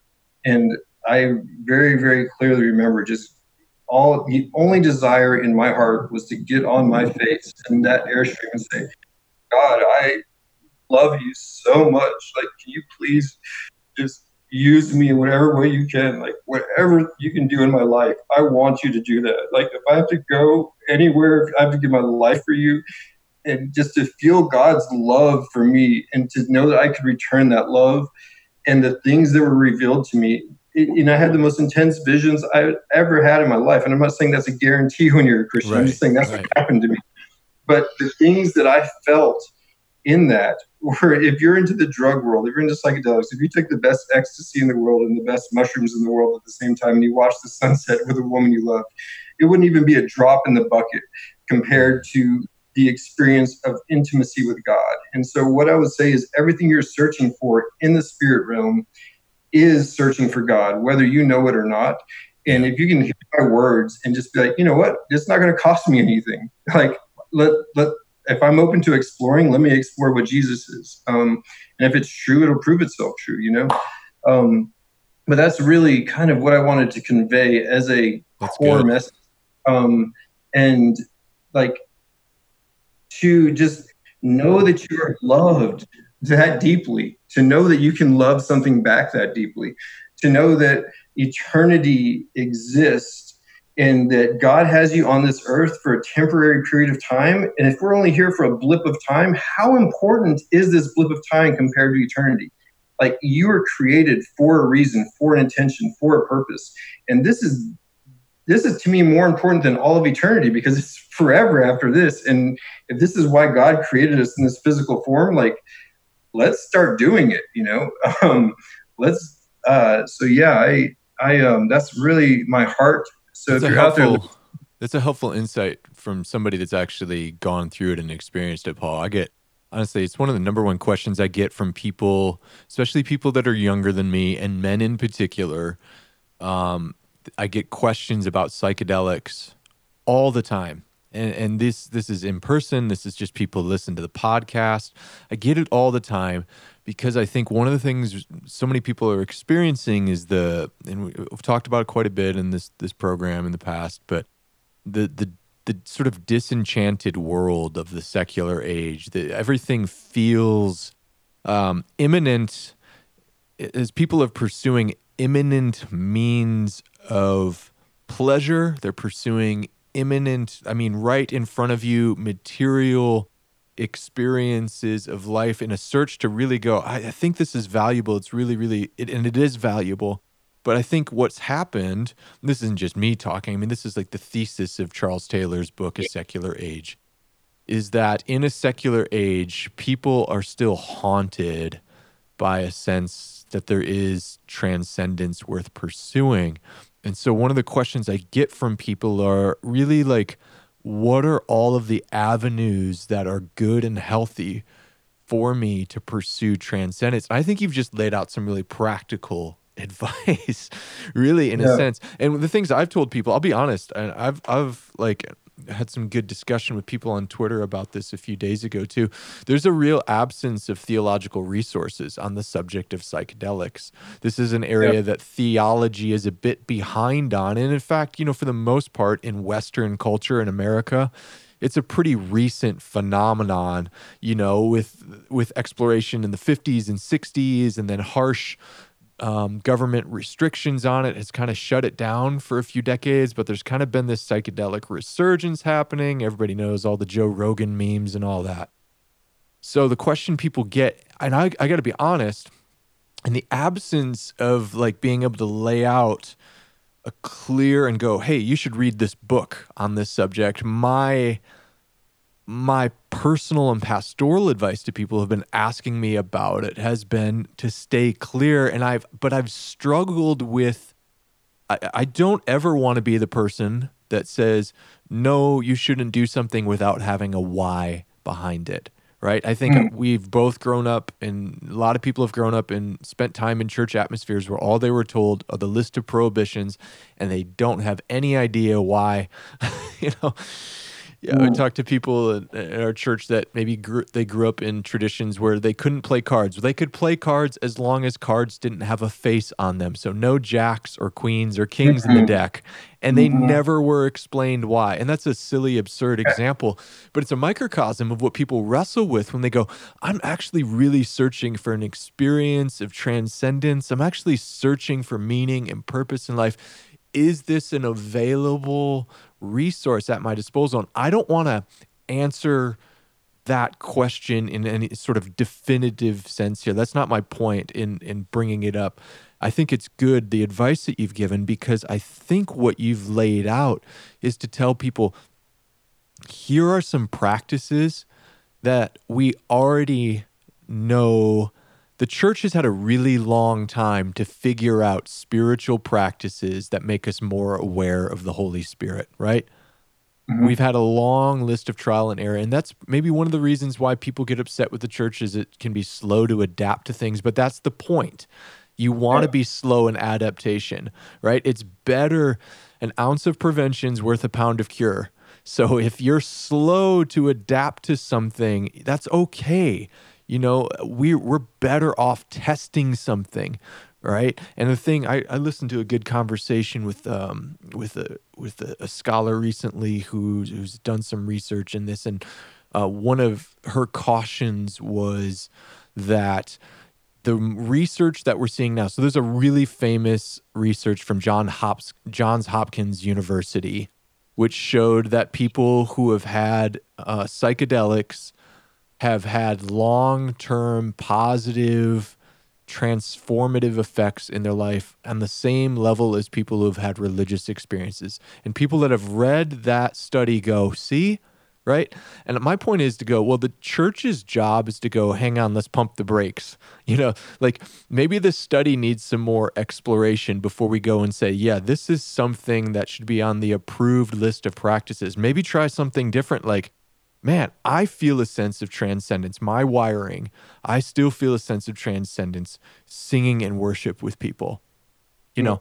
And some of the things, and this is one of the reasons why this area has been an interest of um, an area of interest for me is having a lot of charismatic experiences in my life and being around people in that in deep deep charismatic streams. I mean like we're not just talking about the ag church down the road. I mean we're talking about stuff that um you know i shared somebody wants to listen to it i've shared some of these things in a conversation with paul vanderklay before. Deep crazy things. I mean, it's the kind of stuff that you hear from people who are doing psilocybin, right? Visions and like, and that's one of the things that I go, I go, all right, what's going on here? Because I've heard people have these sorts of transformative visions, not under the influence of any substance that they've ingested, though we all have this body chemistry. And when we experience a moment of joy, we get a rush of endorphins. I'm not disconnecting it. It's all mediated through our bodies and our minds. Even a moment of prayer that we experience the peace of God, we experience that in our bodies because we're embodied people. I'm going on quite a bit here, but all I want to say is just an affirmation of going, all right, well, before we go there, why don't we try some things that the church has said this is this works and it's good without harmful side effects, right? Like there's mm-hmm. no harmful side effect to you going and locking yourself in the in your room tonight and just like opening up your heart and going like God, I'm here. I'd like to be more aware of your spirit. And just opening yourself up to that, sitting in silence. There's no side effect to that. And I think that's the that's the what the wisest advice I could give and I appreciate the wisdom you're offering is to go. I think what you're searching for is can be experienced in a much better way in these other avenues. I do want to confess that it's hard for some people too who have tried those things and they still I've got a friend and he's a pastor and he loves the Lord. He's got he's not someone that's like, you know, going through a deconstruction phase and he's just honest. He's like, "I have never really experienced a moment of transcendence like a great overwhelming awareness of the Holy Spirit in my life. And he's mm. he just hasn't and he's tried the things. And I get that that some people are frustrated by that and they have that experience they go, "Well, maybe I should try something else." Um I I think the best and most wisest advice we can give right at this time is to go, okay, there's a bunch of practices already at our disposal as Christians. Maybe in your particular denomination, right? Like what you grew up in, Paul, like the idea of even getting out of your pew in worship and going someplace to kneel was like not even a possibility, right? So for right. some people that have grown up with that stuff and it's like, no, you can't do this, you can't do this. Being exposed to other Christian practices is really helpful. And what I might say is like, there could be other things outside of your local church that you haven't explored yet first, right? start there. you know, start there with the things that have been tested and tried in church community before you move on to other things. It's like the same thing with your diet, right? What you eat, how you exercise. If I came to you, Paul, I was like, hey, Paul, like by the end of the year, I want to bench press 300 pounds. And somebody told me that if I put these like electrodes to my chest at night and I just turn those things on and let them run, it's going to work. the wisdom you'd have to offer me would be like, mm, don't do that. How about you get in the weight room and get get on the bench and you know put some 45 plates on and uh, you know put yourself through a, like a structured program and that would be the wiser the wiser thing to do, right? Correct. Um, yeah, you covered uh, several things um, that I'd like to touch on. Um, one, I would like to be honest for people who are listening uh, that have engaged in psychedelics or are curious uh, of an honest question that I have for God that I have not had an answer to. And the honest question that I have is I believe God made our bodies with wisdom.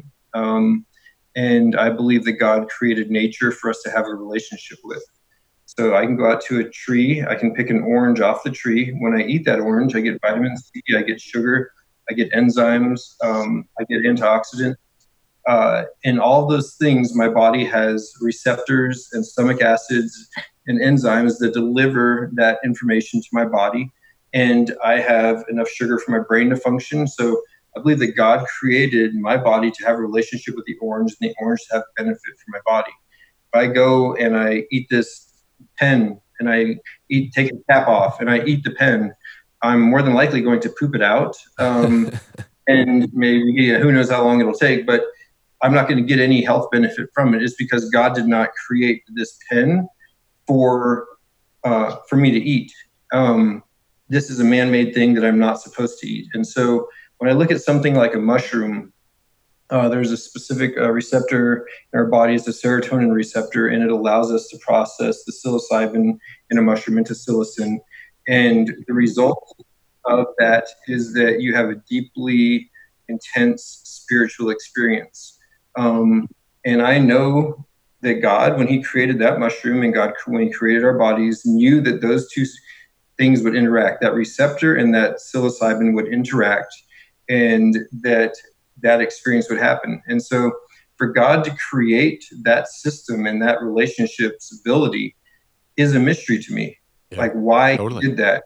Totally. And I and to say that his creation is a sin. Um, in oh, Genesis no, 1 yeah. can't say that. It says, Here are the two things in all of my creation that you can't partake in, you know, tree of knowledge of good and evil, tree of life. Like don't don't participate in those. You cannot and he said everything else is good. It's like in in nature, and so there's 800,000 things that grow on this earth, from mushrooms to grass to trees that just grow out of the ground. Um, out of those 800,000, there's 5,000 that the majority of the world eats. Um, out of those uh, 5,000, there's 160 things that are psychoactive or hallucinogenic in nature, just by themselves. If that's San Pedro, if that's salvia, if that's mushrooms, if that's peyote, if that's like whatever it is, and there are different parts of the world that have them. So there, to me, there has to be a reason why they exist. But I also know from personal experience of having friends that I know and love go to the mental institution and be committed and take on demonic spirits and open their portals and their receptors to the spirit realm with no foundation of God or understanding.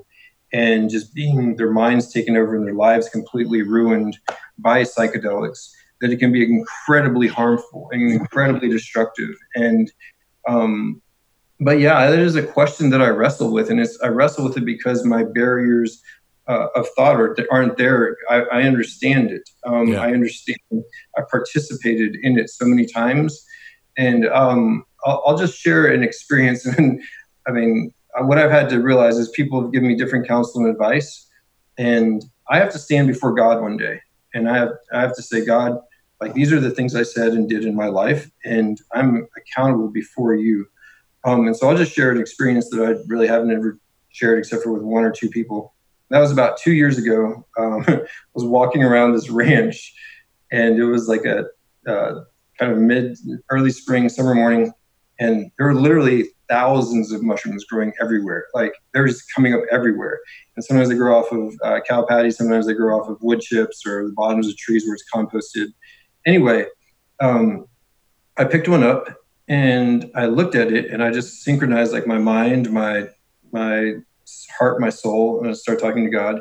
And I just I I bit off less than a grain worth of it. And I asked myself, did I just sin? Did I, I pick something up off the ground I put in my mouth, did I just sin? And I didn't have any conviction on if I was sinning. And so for something to have been legal for the entire human history, except for in the 70s when they start trying to control people and they realize that people aren't easy to program whenever they're experiencing these things, as they create this law around them. If you, I go to India, and 200 years ago, an Indian kills a deer. They're making deer stew. They get some roots, they get some nettles, they get some mushrooms. They put it in the stew. They're laying under the stars, and they're experiencing God's creation. Like, are they sinning by mm. harvesting what God has provided around them? And the mushroom doesn't just have psilocybin; it has antioxidants. It has, right, right, right. a lot of different things. Like maybe the category, though. Maybe the category isn't whether or not something is a sin versus whether something is yeah. wise or not. And right. And that's the question. Or yeah, all things are permissible, but not all things are mm, beneficial. Right. So I think about like, for example, and I I, I wrestle with this too because I'm not one to just shut something down just because my cultural experience has been to say no to something. Like I really want to critically assess this even though like my gut reaction as a pastor is to be like no i do want to listen to these stories. I think that's a like a unique it's a wonderful question a thought experiment. Imagine you're walking around a hundred years from now and you pick something off the ground and you eat it and it gives you this sort of experience. It takes you somewhere. And of course there's debates as to whether or not it's actually taking us somewhere whether all this is just happening in our minds. We can't go through all the different arguments for that right now but I hear that and I go, well, yeah, I don't I don't think you would have any reason to come out of that and go, you, you should probably repent because you have done something to harm creation or you've done something to harm your neighbor. You haven't loved God or loved neighbor your neighbor in that mm-hmm. act, which is all the law and prophets, right? So I hear mm-hmm. that and yet simultaneously like, you know, I was a history undergrad and I know these stories, right? You know, I've thought about how ancient Mesoamerican civilizations like the Mayans and Aztecs, they use psychoactive substances, psychedelics and halluc- um, you know, hallucinogens in the religious ritual. And then you look at like for example, you look at some of the religious practices and you look at their gods. They how is it that this was so central to their religious structure and instead of opening up them up and i hear people's stories that have done it and they go oh, man i came out of doing you know uh, uh, of, of, taking a taking a mushroom for example and i left transformed and i feel like loving the world and loving my enemies and loving my wife and my kids more it had this profound effect on me and then i see like human sacrifice in the mm. ancient mesoamerican world and then i see like one of the chief gods, Quetzalcoatl, right? If you guys don't know what Quetzalcoatl is, um, it's a Mesoamerican god, and uh, Q U E T Z A L C O A T L. So you can Google and do your own digging on that. And he's depicted as a massive serpent and a dragon. Mm-hmm. He's the you know in the their narratives. He's the the Aztec narratives. He's the god of the morning star, Venus, which I just like takes me on this whole rabbit trail of like thinking about what were they tapping into in the symbolism there. And they're seeing people are, are people seeing on these trips um something looks like a dragon a serpent. It's and this has really distinct imagery for the christian tradition too right? And the ancient canaanite religion for example um the morning star venus right? Venus is the morning star the the god associated with the planet Venus was named Ishtar, and he tried in in the Canaanite religion in their story, Ishtar tried to take over the throne of the chief god and was banished to the underworld. Right? And I just think what are these cultures and civilizations tapping into here? Um, is it possible is one possibility that these psychoactive substances do like you're saying you said use use the word like opened us up like a portal mm-hmm. you, you, really it seems seems like your experience you go i think it actually opens people up to this spiritual domain my my concern has been yeah that it does that but it's like unfiltered right mm-hmm. um is it possible that maybe this hasn't been and it's been around for a while you have to think like somewhere along the way, wouldn't a, a, monk somewhere had tried a mushroom and go, "Hey guys, we should we should bring this to the monastery." you know, like this would be awesome. Um, maybe not. I don't know. You know, that's that's a question for maybe beyond uh, the scope of scholarship to be able to know that. But um, is it possible that this the wisdom the wise thing to do might be to stay away because it does open you up to a domain that might be totally unfiltered and you get led down this dark into this dark demonic place instead of what I have heard from people. What the study from John Hops Johns Hopkins University shows is that there's many people that have this and they go I felt like I experienced God and now I, the fruit of that in my life is I'm loving my neighbor more. I'm actually um and yet there's also these bad trips right I just wonder like what did those Mesoamerican civilizations tap into, which would lead them to believe they should bring people up on altars and rip their hearts out to appease Quetzalcoatl. you know, mm-hmm. this could go. I mean, we could have this discussion forever, but I, I, think uh, I'm I'm thankful you're you're willing to go a little bit longer here, Paul, in our conversation because oh, yeah, I I know it's a question. It's questions I'm getting from people all the time, and having no experience with it firsthand, it's really hard for me to answer um, without personal experience? Yeah, there are a couple of things I'd like to touch on. One um, is the experience with a psychedelic is a guarantee um, and a feeling, quote unquote, or emotion, quote unquote, in your relationship with God is not the same guarantee. And so there's a competition. So if I get on my face and I pray, and call out to the Holy Spirit every day for the next year. I can't guarantee that the same feelings I had for that three month period where it was just right. joy, tears. I mean, it could just be like, God, are you there? Like David in Psalms, like, where are you? Are you listening to me? Exactly. Like maybe that's my experience. But if the competition to that is like every single time that I eat this, I get a deeply spiritual experience that I can learn from.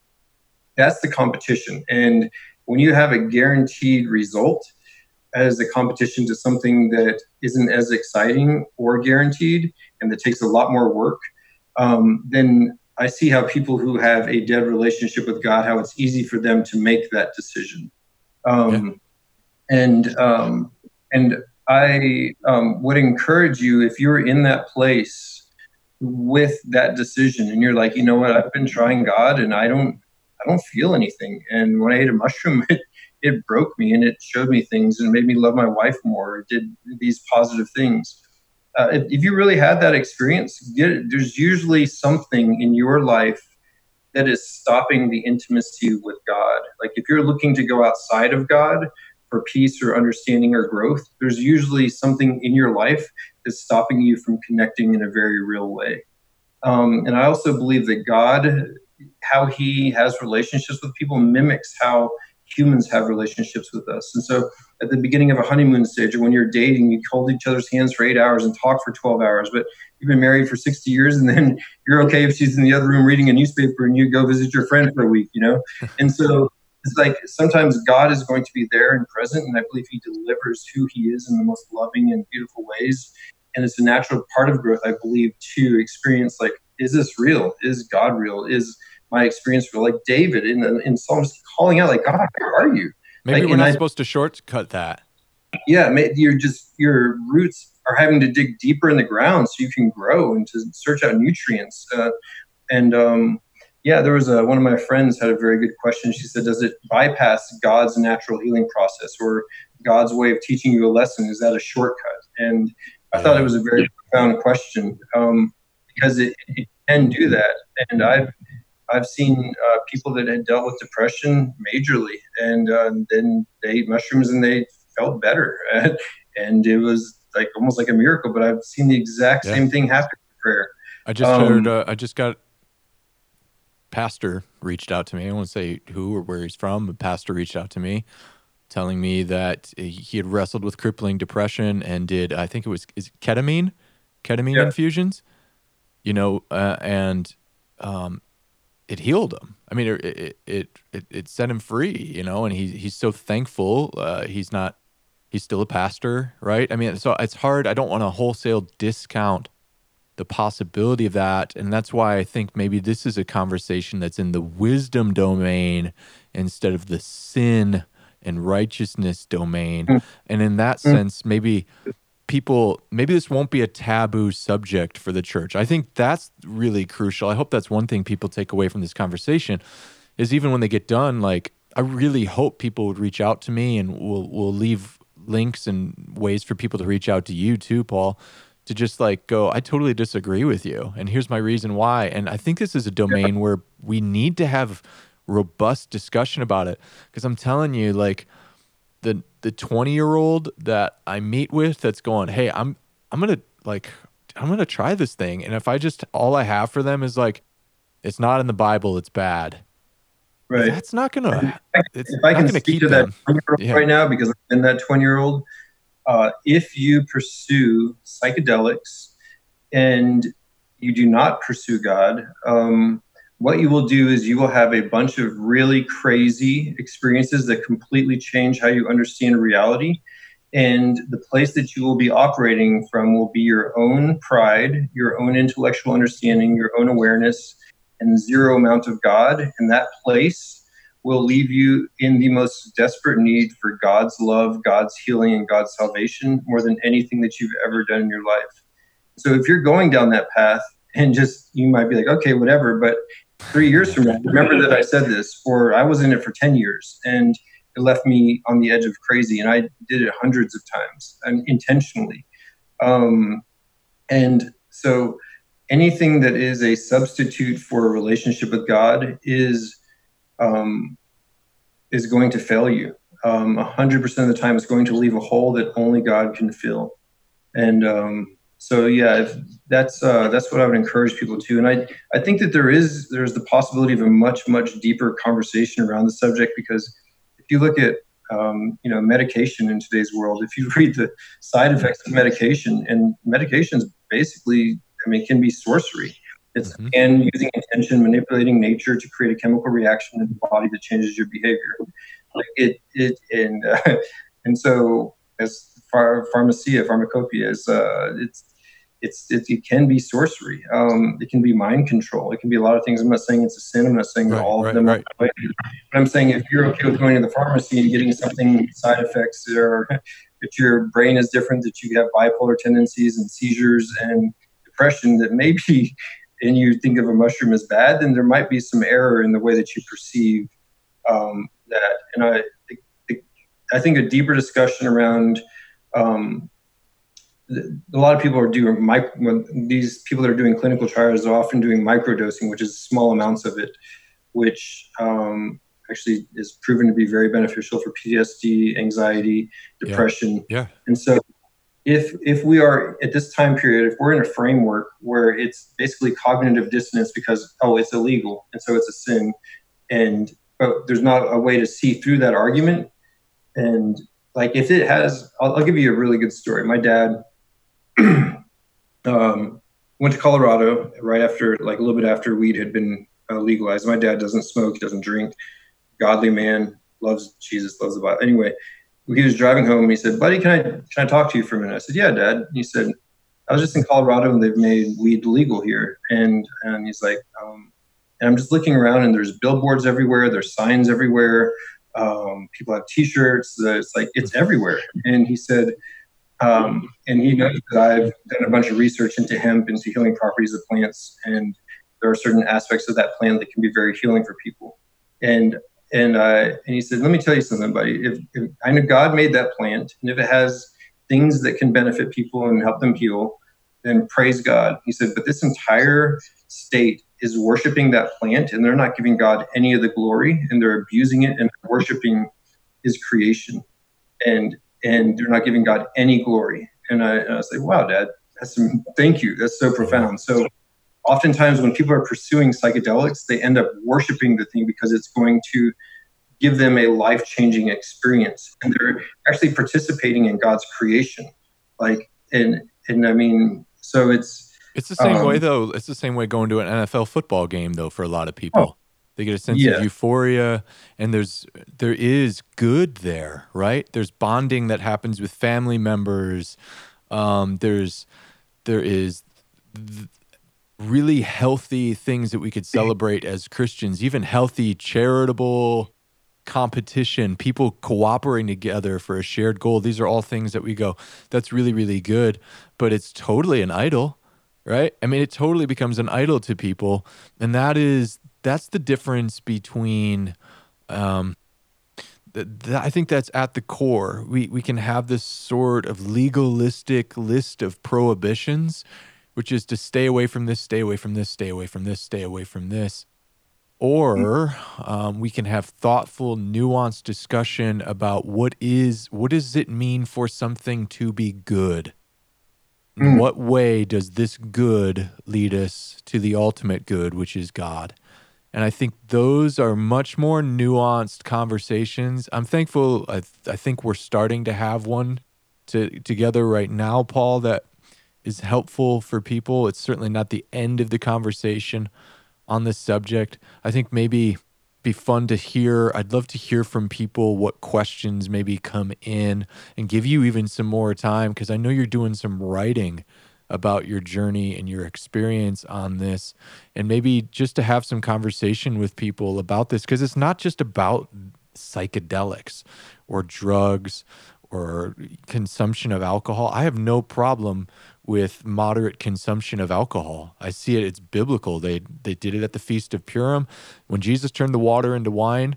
The guys said, "Hey, this who saves the best wine for last?" They weren't talking about grape juice. They were talking Yeah. about the harder stuff, you know. Mhm. And so, I I have no problem seeing things be a good in and of themselves. I have no problem sitting with my wife and having a glass of wine with her at night having a, a glass of, of whiskey, not getting out of our minds in any way, shape, or form, still having the fruit of the spirit, which is self control, and yet seeing it as a gift to us that even in moderation, like opens up our channels of communication together to be less anxious, to be more open.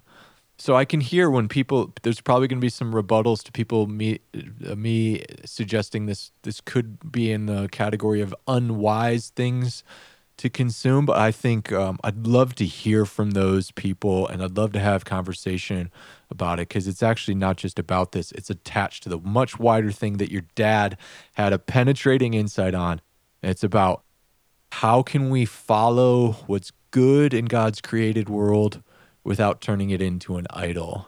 So, Mm. Paul, I want to um we've we've we've had an extensive conversation here together and maybe um maybe we will find some time to have a follow-up conversation, give some people some opportunity to post some questions to reach out to me.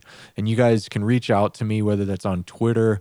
You can connect with me on Patreon. That's actually how Paul Risse uh, Paul Risse and I uh, started our first conversation was he became a, a supporter there. And i'm thankful for that paul. And there's other people like paul that are doing that and we're having some meaningful follow-up conversation about that so paul i mean is there any any ways that you could invite people if they had follow-up questions like maybe even just for you that you you want to like just connect with them or maybe they hear parts of your story and they just go hey you're like you're someone i'd like to to hear from your insights from more what would be some best ways for people to connect with you Yes. Um, so Paul Risse, P A U L R I S S E. So I'm on Instagram and I'm on Facebook underneath those names. My phone number is 940 577 9002.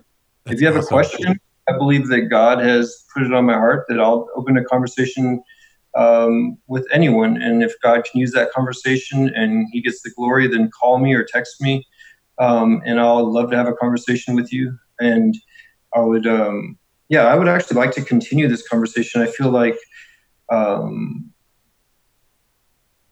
could be more specific, and I feel like we were learning how to interact and communicate with each other in this process, Paul. And your your manner of communicating is profound, and I've enjoyed your podcast literally more than any other podcast that I've ever listened to. Thanks. You have an unbiased and um, unique approach to communicating, and um, I try to tell as many of my friends as possible to listen to you. And uh, I, I appreciate the work that you're doing for God. And um, but yeah, I, I I really feel that this conversation could go deeper and wider, and um, it's very very interesting. It's very timely in a world where people are truly searching for truth. And I believe that the true relationship with Jesus is going to start shining through more than ever in the course of human history. And so, um, yeah, thank you for the opportunity. And if there's a follow up, I would love to do it. And um, yeah, praise God. Thanks, Paul. Yep. Wow. Well, that was quite the conversation in today's episode, wasn't it? Covered so much of Paul's life, and um, I'm thankful that he was open to share from his experiences. There's so many things to explore and really valuable things to pull out of the journey that, that Paul's had with God over the course of his life. And I'm really thankful for his openness to talk about a subject that's been pretty taboo in Christian circles. And I don't know if taboo is good in this regard. It's not like when we don't talk about it, if we don't talk about it, that it just goes away. It just becomes a place. Christian communities, churches, Christian institutions become places where people don't feel comfortable to bring the conversations. And this is something people are talking about. They're not sure how to handle psychedelics, what they should think about it. And this this is only be only going to become a growing conversation in the years to come. So I know it's controversial, but I thought, you know, it's worth having. It's worth having conversations about this stuff. But I'd love to hear from each one of you those of you who listened today, I'd love to hear from you. What have been the things that you found so helpful from hearing in Paul's story? What have been some of the things that maybe you have questions about or disagreements about? And what questions do you have about the role of psychedelics? Not just psychedelics, but what are what are where do we go and how do we figure out what are acceptable spiritual practices? Do we just derive them solely from what we see in the scriptures? Are there things outside of the scriptures? Like, for example, can we get a bigger picture of who God is or maybe a deeper understanding of Him from listening to a podcast, right? Well, that's not necessarily found in the scriptures. We could find something comparable maybe to it, but this is why this is such a a nuanced conversation. And I hope that as you listen to this podcast, and if you're new and you're joining us for the first time, I hope that you'll go back and listen to previous episodes and you'll discover that one of my goals with this podcast is to have nuanced, thoughtful dialogue and to be charitable in our conversation together, even in disagreement. So if you have disagreement, feel free to reach out to me. You can connect with me on Twitter or you can connect with me on Patreon by becoming a, a member of the Deep Talks Patreon community. Paul Risse, who we talked to today, this is how I got connected with him. And Paul has been a uh, just really faithful supporter of this podcast. I'm so thankful for him. But there's other people I want to thank. People like Mark Frisby, Jason Nugent, Luke Hartsock, Tim Kingsbury, and Paul, who have been uh, giving at that Theology 201 level. But you can give at any sort of level that you see fit if you want to support the work I'm doing you want to discover a little bit more about why I'm doing this podcast, but some of the other dreams and hopes that I have for not just doing a podcast, but also to expand video and other online resources for people so they could get educated in the areas of theology, philosophy, and the intersection of theology with all of our endeavors in life in a way that comes close to some seminary level conversations and uh, to do that in a way for people who may never go to seminary or divinity school may never go to grad school, and maybe you do, but you still like talking about this stuff, you're welcome to jump into as well. But I'm hoping to create resources for people that can help them uh, enjoy the sorts of fruitful dialogue that I experienced in my seminary journey. So, if you want to become a member of the Deep Talks Patreon community, I encourage you to check out the link in the profile to this description, and uh, you can find out about the tiered rewards that happen for different levels of contributions. So thank you. Another way you could support this podcast is by leaving a review on Apple Podcasts. It's still the number one place people go to to discover new podcasts, even if you listen on Spotify or some other medium. Uh, if you leave a review over there, it certainly helps people discover this. So I'm thankful. I'm thankful for you guys for listening in today. I hope you've enjoyed these next, uh, these past two weeks of reconstruction stories. I'm gonna come back and revisit these these and um, keep doing periodically reconstruction stories. I'm excited. Our next episode, we've got Andy Squires, the singer songwriter from North Carolina. We've had Andy on before. He's released a couple singles over the, the last month here and is preparing for a new record that is just going to blow you away. Andy's one of my favorite people. So I hope you'll listen to the next episode when, we, when it comes out here in the following week. So take care. Thankful for all of you. And until next time, we'll talk again soon.